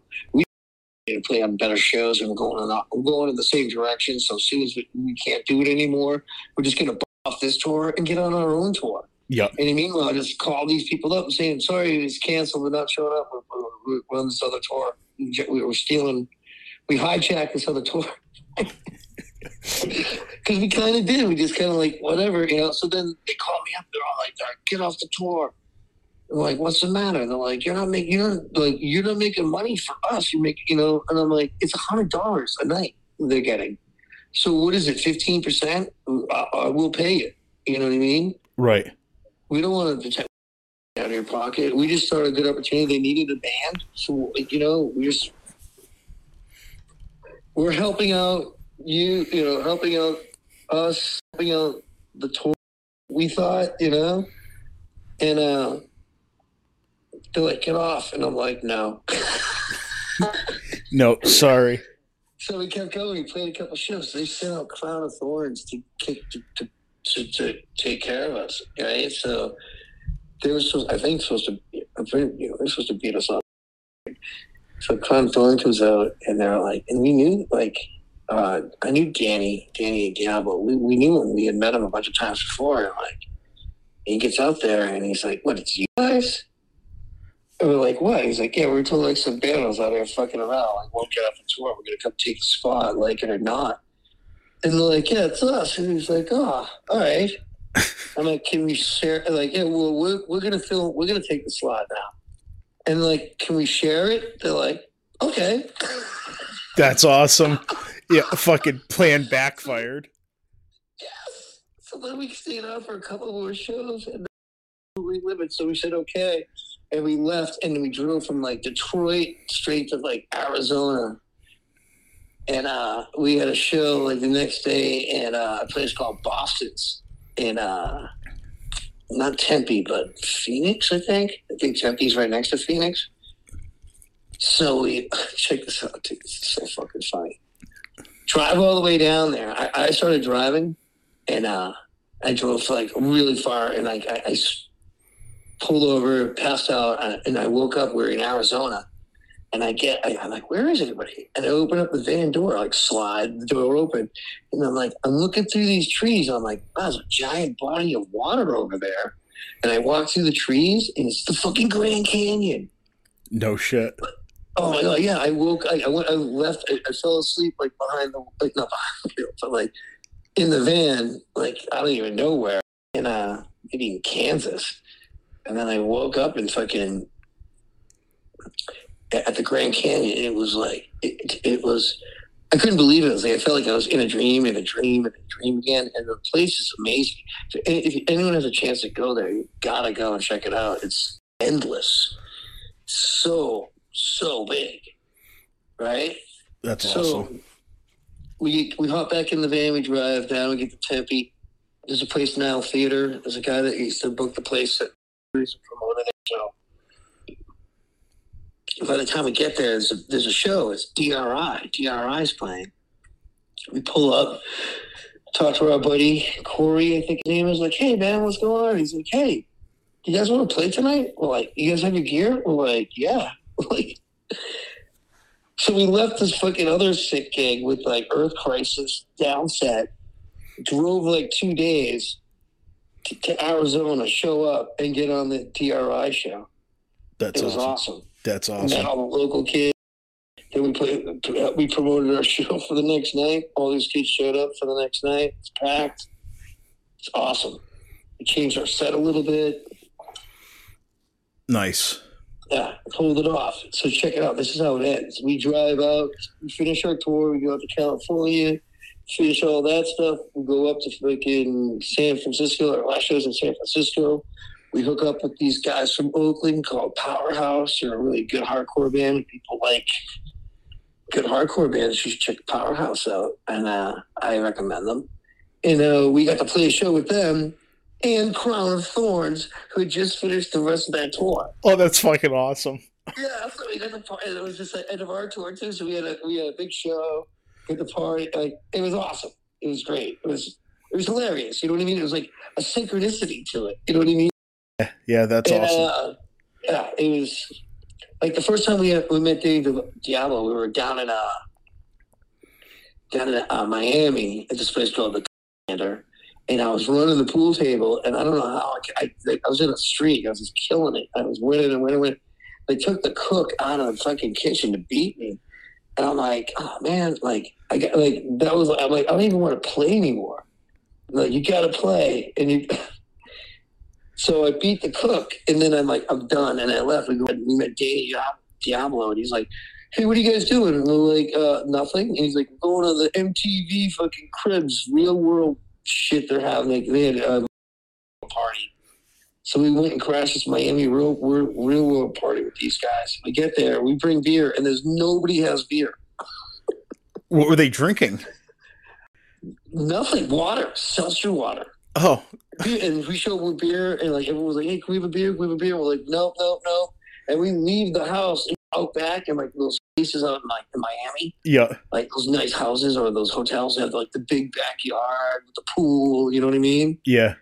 And then it was the ocean, so we just hung in the backyard and part. It was it was it was a pretty pretty fun experience. You know, Nice. like instead of like trying to get on the camera and be inside, it's like fuck that, you know, fuck this shit. Like Going outside, hanging out. Going outside hanging out. That's oh, dude. That's that. that- I know. I feel comfortable doing this shit. I, I don't like a lot of people, and it's like, yeah, you go outside, hang out with your friends, fucking fire, fucking. I mean, I'll party with a bunch of people. I don't want to party with a bunch of people. Like, can I have a beer? Can I have a beer? Can I have a beer? Like, I got a 12 pack under my arm. I mean, like, it's only 12. It's only like in there, you know? I, I need these to last I'm me for. need these. Yeah, yeah, yeah. I, I'm invested with into these. I'm I'm sorry. these. Uh, Uh, so so, so that, that was a sick tour. That was a funny tour. Funny story. So, yeah. So so that kind of. Then what happened after that tour? You, you guys kind of like where did things go? For you know, how, I don't know. We always we were always struggling to get on good stuff. We couldn't like we didn't have like a after like like like uh what do you call it? Uh, Cherry just kind of imploded. Um, we moved over to uh, Wonder Drug Records to work with Ken Samar, and Ken Samar was uh, also a musician and a producer, so it was like way there's better understanding between everybody. You know what I mean? yeah, it was a lot better. And Chad Duncan, and Wilder Johnson was over there working with them.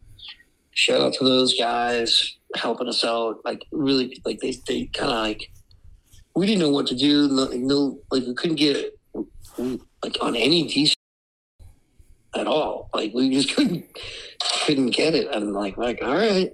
It's like we're selling out shows. We get shit on the radio, get shit on TV, get shit in movies can't get can't get can't get a deal. Uh, we just want like tour support, like and, and just distribution. We don't want you to spend a, a bunch of money on recordings because that's just a, a waste of money. You know, we don't need to spend a million dollars on a recording or half a million or a quarter of a million. You know, we just don't have to. no, and you guys put out But what you do need is tour support, and you need like uh, like a good publicist. You know, Yeah, somebody somebody So to get you out there. someone pushing the press and media and then some of this that should just be part of the tour support you know it's like you know, here's some you know here's a bunch of uh music and gear for your uh for your tour Yep. you know the, the, the only way Tree survived is like I, I, I had a connection with the steel screen. I used to work at the steel screen shop called uh, Any Design Yep. in the Fenway. Gage Brunel and, and Livia Leva. Um, they hooked me up. I, I worked there, and then after hours, they let me print tree tree gear. So like the way the only way tree like survived, like all we, we made a bunch of money on the merch, and all the merch went back into the band, you know, hmm and uh, and that's how it worked. I mean, like we just got paid, you know. Like if we did a really big show and we made a bunch of money, like we might get a hundred bucks each. But we didn't pay for we we didn't all the money went to like for the bills, like for like uh, the practice space, for the van's insurance, you know, and repairs for equipment, Mhm. shit, you know. All the money went that way, like so, and that's the only way it would have worked, or we would have ran out of money. You know what I mean? Or people would have been paying. We wouldn't like. It would have been like the money went in your pocket just to be taken back out of your pocket, you know. But it feels so much worse when it goes out of your pocket, right? hmm So just don't put it in your pocket. That was my strategy, Yeah. right? Don't put it in there. Just just put it somewhere else. No, no, you yeah, basically you just put it into fucking the bank. If it's a bank, it's a real bank. It is. If, if it's just a safe, safety deposit box, that's what it is. Yep. But you don't spend money. You don't touch it. Period. You know. Oh, I borrowed this amount of it and then I'll give it back. Nope. It's not even there. It's not for you. It Doesn't exist. And that's what you got to think about it. And that's what I always did. I always held the money. That's how it worked. Because I'm wicked cheap and I'm not going to go spend it like, hey, I want to go get myself an extra large salmon sandwich. It's like, no. I'm going to go to the store, buy the ingredients. I'm going to make my own and feed myself for a week for the same amount. Yep. Yeah, less less with uh, more with less. I'm just frugal. I'm like my my parent, my my mom's folks are off the boat from Ireland. You know, it's like They're very you you you never know. So you have to have you have to save your money and be wise about it, not spend it on alcohol, you know, and drugs, Mm-hmm. food, and, and, and nonsense, and flashy cars and big big widescreen TVs. You know, Yeah. those things start owning you. You know, you don't own them anymore. They start owning you. It's like, oh no, Dude, the uh, TV. It's the truth. People get so wrapped Tree up. got drunk and knocked it off the wall. It's all broken. It cost me so much money. Dude, that's what you get for expensive shit. Believe me. Yeah, I'm so I'm I'm sorry. I was just having a good time with your TV. Oh no. Oh, He backed his fan into the house and knocked over the television again. oh. Sorry. But so just um go back right, real quick right back. So Yeah, You guys- that's a story. you guys toured. You guys, you know, you played a shitload of shows, and then I mean, so here's what we did. We, we played a shitload of shows. We fucking try to get signed. We find out that like, man, like we're, we're blacklisted in, in the but we know that it's either LA or New York that we're gonna make shit happen. But out in LA, we had clubs that like we had places that like wanted to break us. You know what I mean? I'm trying to remember the name of this one club that was like, dude, how like we, we want to get you guys signed. We're gonna get you signed. no shit. Yeah, and it was like it kind of bummed us out. We couldn't get a deal, but we're like, you know, well, you know, and so you can't, you can't. Like, the first thing you do is you don't compete against musicians that got a deal. Like, our music's better than their music. How did they get a deal? get a deal. It doesn't work like that, dude. Everyone's music's going to be pretty good, at least, you know, kind of catchy to get a deal, right? Yep. And a deal isn't doesn't mean just because you get a deal doesn't mean it's a good deal. You know what I mean? It's just a deal. Could be a very bad deal and something you didn't want to get in the first place. All that time you were dreaming of it, you didn't want it. hmm But just because somebody else got it doesn't mean your music's any better or worse. You know, it just means it's somebody else. They got luckier. They got they're, they're in the right time. They knew somebody. Somebody liked them better. That they have the chops. They have the songs. You know what I mean? It's like you can't deny other people's success because you, a lack of our own success. But it was hard to see that, and other people would get mad about it and be like, "How come you get? I'm going to get you signed." And like that's literally what happened. This woman that was in the industry was like, "Oh my god, this is such nonsense! I can't believe you have to sign." It's like because it was like, like we're ten years deep now, and we haven't we don't have like a major, not a major, even like a, a, a solid independent, you know, hmm and uh, that could like you know that we could get in tour in Europe or something, you know. But uh, we did get some shit on Dreamcatcher at the very end. We went out and played a couple shows, but it was at the very end of like Tree, and people, everyone was kind of like falling apart. It, it kind of it hurt the band's, you know, you know, momentum definitely. You know, all of a sudden it was like uh, uh, like a glass ceiling for us, you know, and and I can't. I, I honestly, it, it was discour- discouraging. and Pretend it doesn't bother you, and you know, things can bother you, and still, you can still move on and not let them stop you from what you're doing. Yeah. So that's what we had been doing, and we were hoping for the best, and like just couldn't just couldn't get the break, and then Jake had a kid. And he left the band right when we were about to go on tour with Clutch and Murphy's Law and VOD. And uh, so then we got our friend Mike Mancuso to come in, and he filled in. We did the tour, and like beautiful and bittersweet. I'm like, this is it, you know. I'm like, I felt like fuck, like that's it, you know.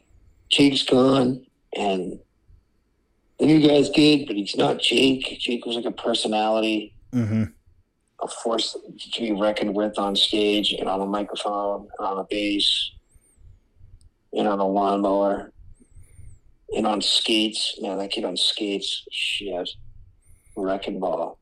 But then, um, yeah, so then like it kind of like after we played a show at the Paradise, 2002, those guys were like, don't book any shows for a little while, and I didn't. And then they started up, never got caught. I started up Drug War, and played with Tree again for like ten years until uh, we did like a ten year anniversary from the like from the stop playing and played the pot rally in downstairs of the Middle East, and that was really fun. Yep. And then uh, a couple years after that, maybe 2016, um, Blue Hills Brewery came out with like a tree beer. Or no, 2013 came out with tree beer. So then we did a show at there. Okay. And I was in See This World at the time. So my band See This World opened, and their band Never Got Caught open, So it was like an all tree jam kind of. So that was kind of cool, you know? Yeah, nice. And then, um, but every time we did that and we did a good show, I'd be going, I go to the, the other guys, like, let's write some songs and see what happens. And they'd never want to do it. And uh, I'm like, fuck. And then uh, Chris Doherty had a stroke. We did a benefit for him 2019 or something. And then Chris, then Julie Duffy, our good friend, who really helped us out and try to get us like get us signed and give us get give us our break. She got sick and we had to do a benefit for her. Mm-hmm. And like these are, and they went, you know, okay, they but like I could feel it and like I could feel it from the, the fans and like I'm just thinking to myself, like now's the time for Tree to come back during like this whole radical right wing like fuck with everybody movement that's so big right now. It's like we need I'm like, I need some. We need some good positive hardcore, like a good, like a good joke or two. Yeah, d- yeah, dude. fucking lighten the mood. Yes. Enough of this fucking like everyone's a pedophile, unless they, unless they're a priest. Then I'm not going to argue with you. But like, I don't know if like Hillary Clinton's a pedophile. I don't know about that. I just don't. I mean, like, I don't like her either. You know, pedophilia is like a thing to be thrown around lightly. It's not. Yeah. Yeah, th- that that it that word gets thrown around so easily nowadays, and it's like I, there's It's crazy. Yeah. It's But look, but that's it. But that's like, but that's just the internet troll trolling bullshit. It's like yeah, just they try to find new vocabulary, like that's all because you can't say certain words, so they say these other words instead, and it's like becomes. It's just like everything means the same, but it's just like it's this new, like the, the new the new speech from like 1984, where they're just like. That's like computer speech. It's like they crush it down to LOL and fucking all this other crap. I don't know. Mm-hmm.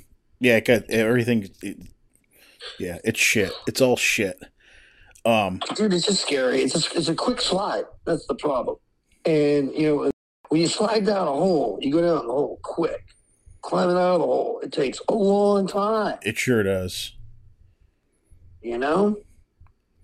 All right, so then back to Tree. We didn't play any shows, and then we did those shows for Julie Duffy. And I'm like, let's do it. And they're like, no, we're not. I'm not going to do it. Never going to do it. I'm like, all right, then I'm going to do it with some other people. And those guys were like, all right, don't suck. And I'm like, awesome, really? They're like, yeah. So then I'm just still like, I don't like the idea of a band coming back with different, a bunch of different members and shit. So, you know, it was a, that was a little bit of a hurdle, but I, I, you know, I just, I'm like, you know what? I got to try it. I'm going to do it.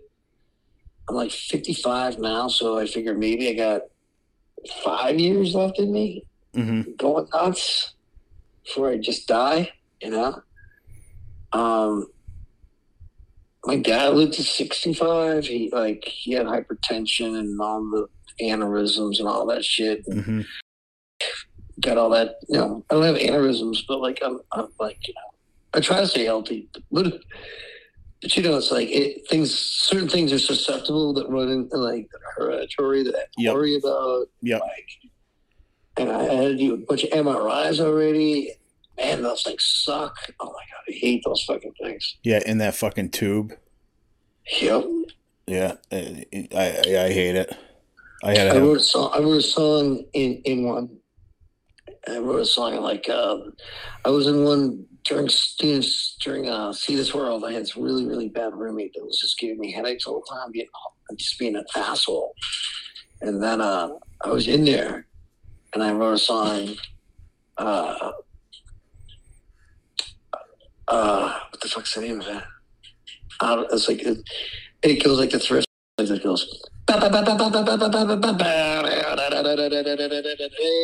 Like in, when you're in there, it goes. Yes. Yes. So I just trying to to survive the bullshit. I started like I wrote it like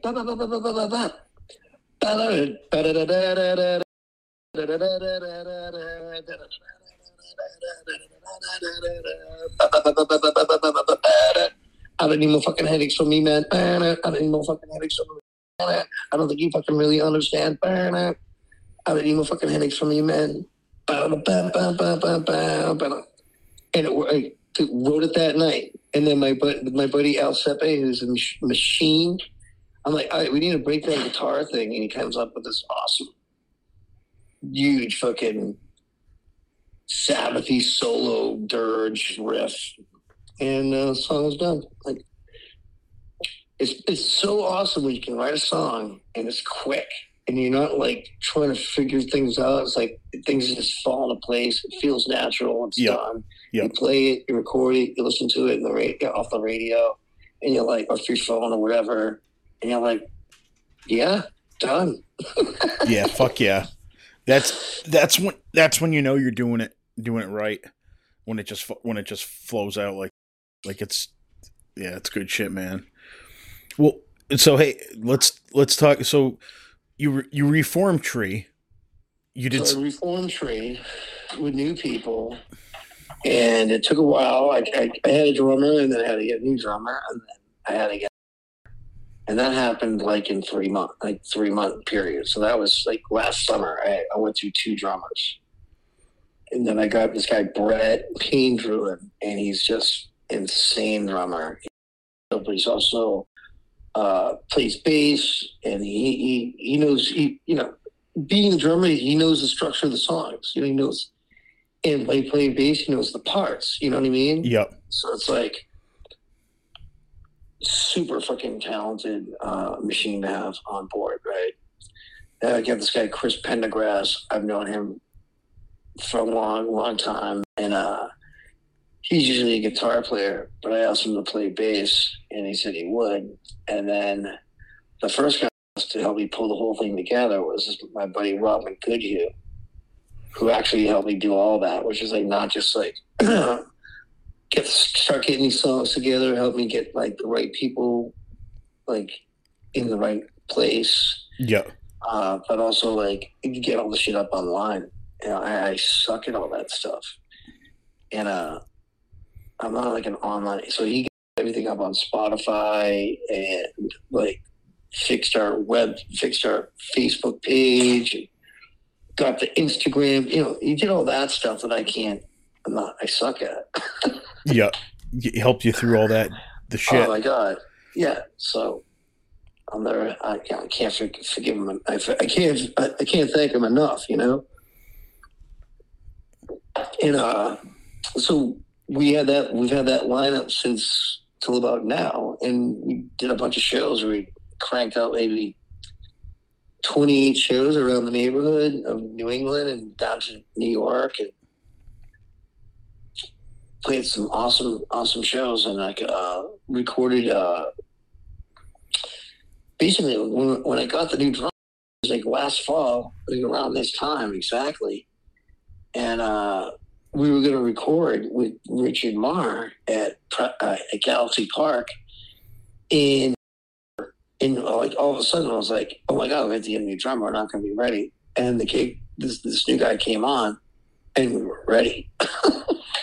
Mhm. So we recorded six songs with him. Now we have six songs under our belt. I'm trying to figure out what to do with that. Uh, maybe put it out just ourselves, or try to shop it to somebody. And there you go. And then, and then again, I'm in a world that's you know I'm not good at. You know. So who knows? Maybe we just put it ourselves, like because like like labels. What are labels doing now? Anyways, and I'm not sure. Like how much help labels can do unless they're yeah I. It's it's a different music. The industry is a different world. Yeah, exactly. Yeah. It's like it's a very different one. You don't put up flyers anymore. It's like it's just stupid. I- and you can't online at certain times of the day because it doesn't get the traction. You got to do. It's like ah, it's like oh my god, it's all this all the new math. Yeah, I, I know, dude. Eh, well, how about just going fucking down to the local fucking pub and you put your flyer up and then you go down the street, you throw another one up. It's like, or handing them out at fucking shows. I mean, I, that was my thing. I would like, like people like would see me like, Tree, you, did you, you don't have a flyer for me? I'm like, oh, well, I do. Yeah, wait a minute, I forgot. like, Yeah. You know, or sticker. You know what I mean? Like I remember Mistress Carrie used to tease me all the time from AF. Mistress Carrie, she's like, "What Dave Tree doing flyers?" And I'm like, "Oh yeah, that's right. Thanks, Mistress Carrie. I carried it." yeah, here you go. I would. I would have a flyer on me because if I didn't give it to her, it's only because I forgot. It, it- what a fucking tragedy of losing fucking AAF. Oh man, AAF and BCN and FNX. There's no like uh like modern rock fucking local rock shows online I guess anymore. Like on radio, on, like hardcore radio. Hard like like There's nothing. There's nothing. there's nothing. And it's it's like, okay. And people are like, yeah, I guess it's okay. I guess we have a country station now. Listen to that. It's like, no. no, fuck that. What did AF become? Aren't they like a Christian rock station now? Yeah, yep, yes. They did the Yeah, they same are. thing. They did the same They're thing. Down the street, I tag them every once in a while just to let them know. Like what the fuck? Like the 106.9 out of hartford did the same thing. It was like all of a sudden they're playing rock and you know promoting shows and and and, and then it's like oh yeah we're changing formats to christian rock. It's like or you know christian music. It's like what the fuck? Uh okay companies, all these bigger companies, corporations are buying up all these smaller stations, and it's a way of like controlling, uh, you know, what goes out. You know, it's like it's a form of it. It's the Christian form of censorship. You know, they have the money and they just buy you out, and now you don't hear rock and roll anymore. no and it's a fucking tragedy like there's so you know and i i found you know as a kid growing up what, whatever was getting played on the radio that's what was selling that's what was hot but it also AAF would Dude, play AF broke fucking uh, broke bands. You know what I mean? Fucking WBCN, fucking broke bands. Broke the band. Yes the, the band became successful because of the radio station playing. Bam. Simple as that. And uh like the police, like man, the police came to town and the BCN was playing them already. They got huge. Um Godsmack came to town, like we're, we're here. Started up, and all of a sudden, man, boom! Fucking Birdsey and fucking uh, what's the other guy's? Can't remember. Uh, AF was like killing it, you know. yeah there was AF played us all the time. Yeah, These- they all played us. You know what Yes. I mean? They hooked us up. They played us in rotation during when when Death Wish came out. BCN, FNX, and fucking um, AAF were all playing that song in rotation during the day, which is unheard of. Usually, you might get played on at night or on the weekends during the local show, but usually might maybe at night or on the weekend. We got played during the day. We were getting like uh, like three spins a day sometimes, and we couldn't get a record deal. yeah it, it that blows my mind. It was nuts, dude. We're like, what's happening? Like, like, okay, all right, you know, what are you gonna do? well you know what hey maybe through this conversation when it when when i you know there's we got listeners on here i'm, I'm on the computer too and uh you know it gets published and hopefully it opens up some uh some people to uh to your music and uh Oh yeah, no, no, thank you. Yeah, absolutely. I'm sure it will. And um, I, I I thank everyone for for tuning in and or listening to us in the future. And it's uh it's an honor and a privilege, like I said, to have, have your have your ear. Uh, uh, I grew up with stories being told by, you know, family members and drunken drunken neighbors. So, so I hope you enjoyed it. yeah that's that's all this it's a, just a good conversation man It- uh, that's Um, but yeah, I mean, like, so like so then um, so that's where I'm at. I'm like I'm trying to like like a future for tree. I'm just like playing playing doing something, playing out. We took a little break over the summertime just to like hammering it, and now figuring out some kinks in in, in the chain and try to get back back in the business and you know keep keep an eye and ear out for you know future announcements. Hell yeah. Oh, We look forward to it. I know I do. I- love you sound I look forward to it too. I mean, I love it. I live for it. It's always great to meet people, like during the show, after the show, before the show. Like, yeah, I, I, I like meeting people and hanging out. It's like it's really important to me to keep that vibe alive from like how I grew up, like punk rock bands, and be accessible to your fans and be Yep. be nice to them because they came out. And doesn't matter. I don't care how tired you are. Just be cool, you know. Yeah, just just be cool. That's it. Like and do and just the Just me, I'm really tired. yeah, okay, yeah, I am too. I worked all day too. Yeah, I get it. Guess what? We're gonna fucking party, or we're gonna hang out and talk. Excuse me. Do you have any? Do you have any like, final questions or anything you want to like wrap up? I mean, like, how long are we talking for? I mean, I can just keep going. Yeah, we're almost at the two hour mark. So yeah, we right. we want to. Uh, we're an hour and well, we're on the phone for two hours, but I had to reboot the podcast. But uh, um, yeah, I mean, no, I just I you know, like I said, I, I appreciate you. some questions. Pull them enough. I can just do quick answers. Okay, uh, so right now, what are you listening to for music? What's your like Uh, go to? Reggae, old school reggae dub. Anything in particular? Any any band like? Uh, Lee Scratch Perry. All right, cool. What uh, where do you see punk and hardcore in the next five years? What what do you, what do you what are your thoughts on what's going on with it now? Um, I think the the uh, the harder and more punk rock version of this punk rock hardcore is going to start getting more uh, attention. Uh, there's a lot more females coming up and singing and playing in these bands, and uh, people are going to start noticing that too. And that's going to help not just those bands, but all the other bands Mm-hmm. That kind of sound like that. Uh, I think that I think that's to be a thing for sure uh, to look look out for. It's like more female fronted bands are coming off real hard and and off the hook and political and you know whatever you know what I mean. It's like they're to be like just as challenging as any lead singer would be, no matter what their gender, I guess. Hell yeah. You know what I mean? It's like, but like, I like seeing it. It's, it's, it's good to see it develop more. It's to get in there and do it, you know, because that's what it's all about. It's like, it's about the freedom to follow what you want to do. So you want to follow what you want to do, you follow it.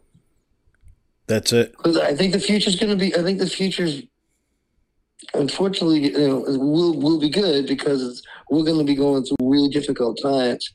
And that's like, like Reaganomics sucked. Reagan, Reagan sucked. You know, like that stuff sucked. Like Reagan, like the trying to like push Reagan as like some kind of hero, man. Reagan sold weapons to the Iranians. Okay, And we for were the hostages. Like they call it the October surprises because they, they made deals with the Iranians to hold the hostages before um before like uh like Carter could before Carter would like like they, they held them so that on like on on the day that Ronald Reagan was sworn in, the hostages were released. Mhm. They did that. Yeah. They made that deal. it was already ready ready to go. Yeah, and like there's a ton of like you know, and then the, you had the crack epidemic happening, and that was orchestrated by uh, George W. Bush, George Bush Senior, George Herbert Walker. He was the one that was flying the shit in to Arkansas to where, where Bill Clinton was, and Bill Clinton was in on the shit, and fucking uh, Ronald Reagan didn't know anything about that. He was telling the kids to eat jelly beans, and that ketchup was a vegetable in the food pro- like the program and they just ignored AIDS, and like all these people died, and they they demonized it, they politicized it, just like they politicized the the COVID epidemic, they politicized AIDS back then as well.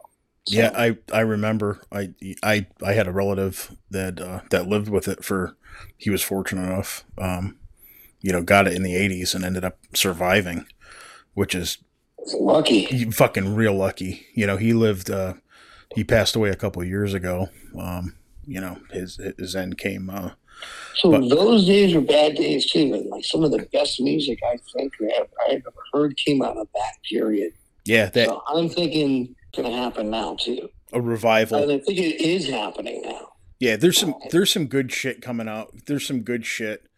Like I'm I'm I'm I'm happy. Like I think there's some good.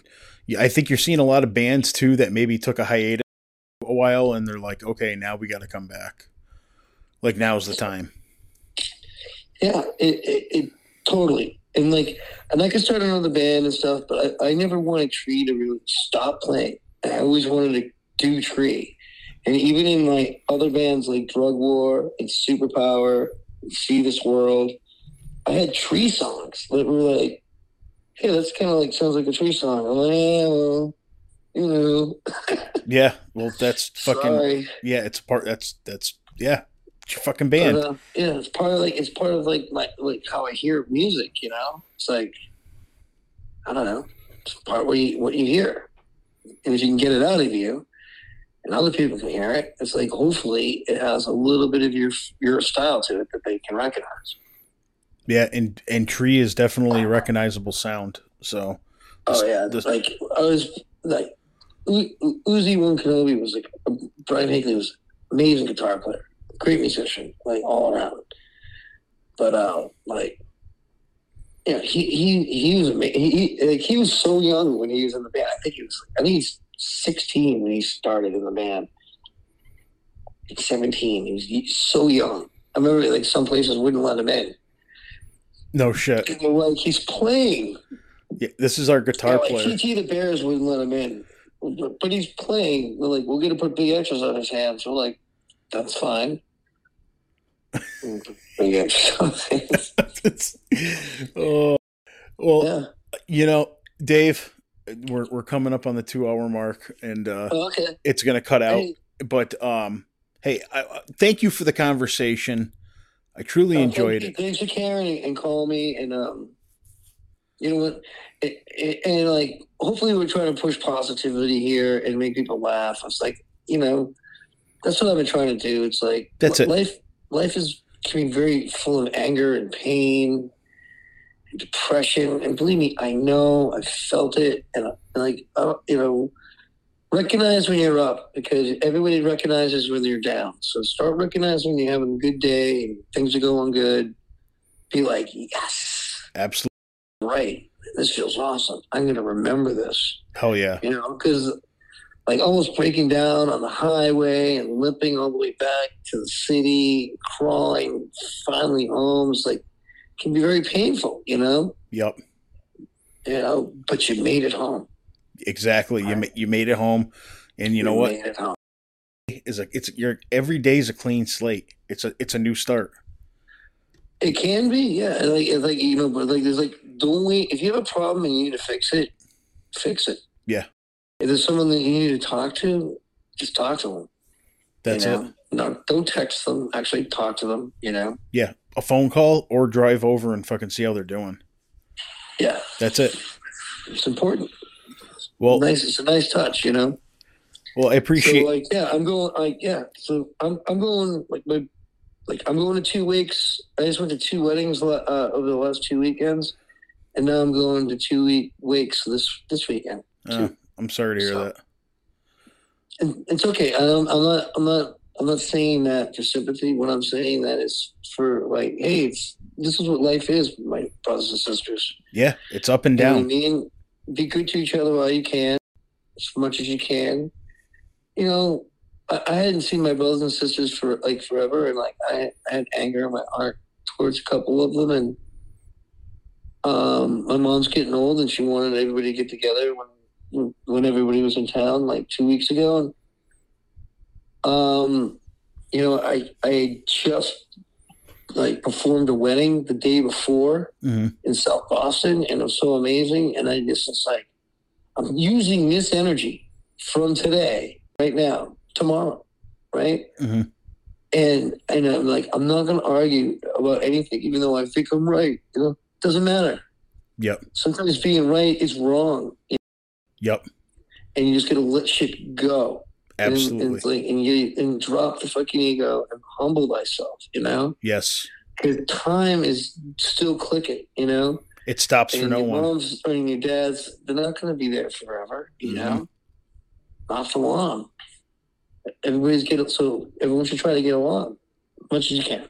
That's it. Well- Pick them up when you see them in the pit. That's it. Grab that hand. Help them up. Well, That's right. Well, Thanks Dave. for your time.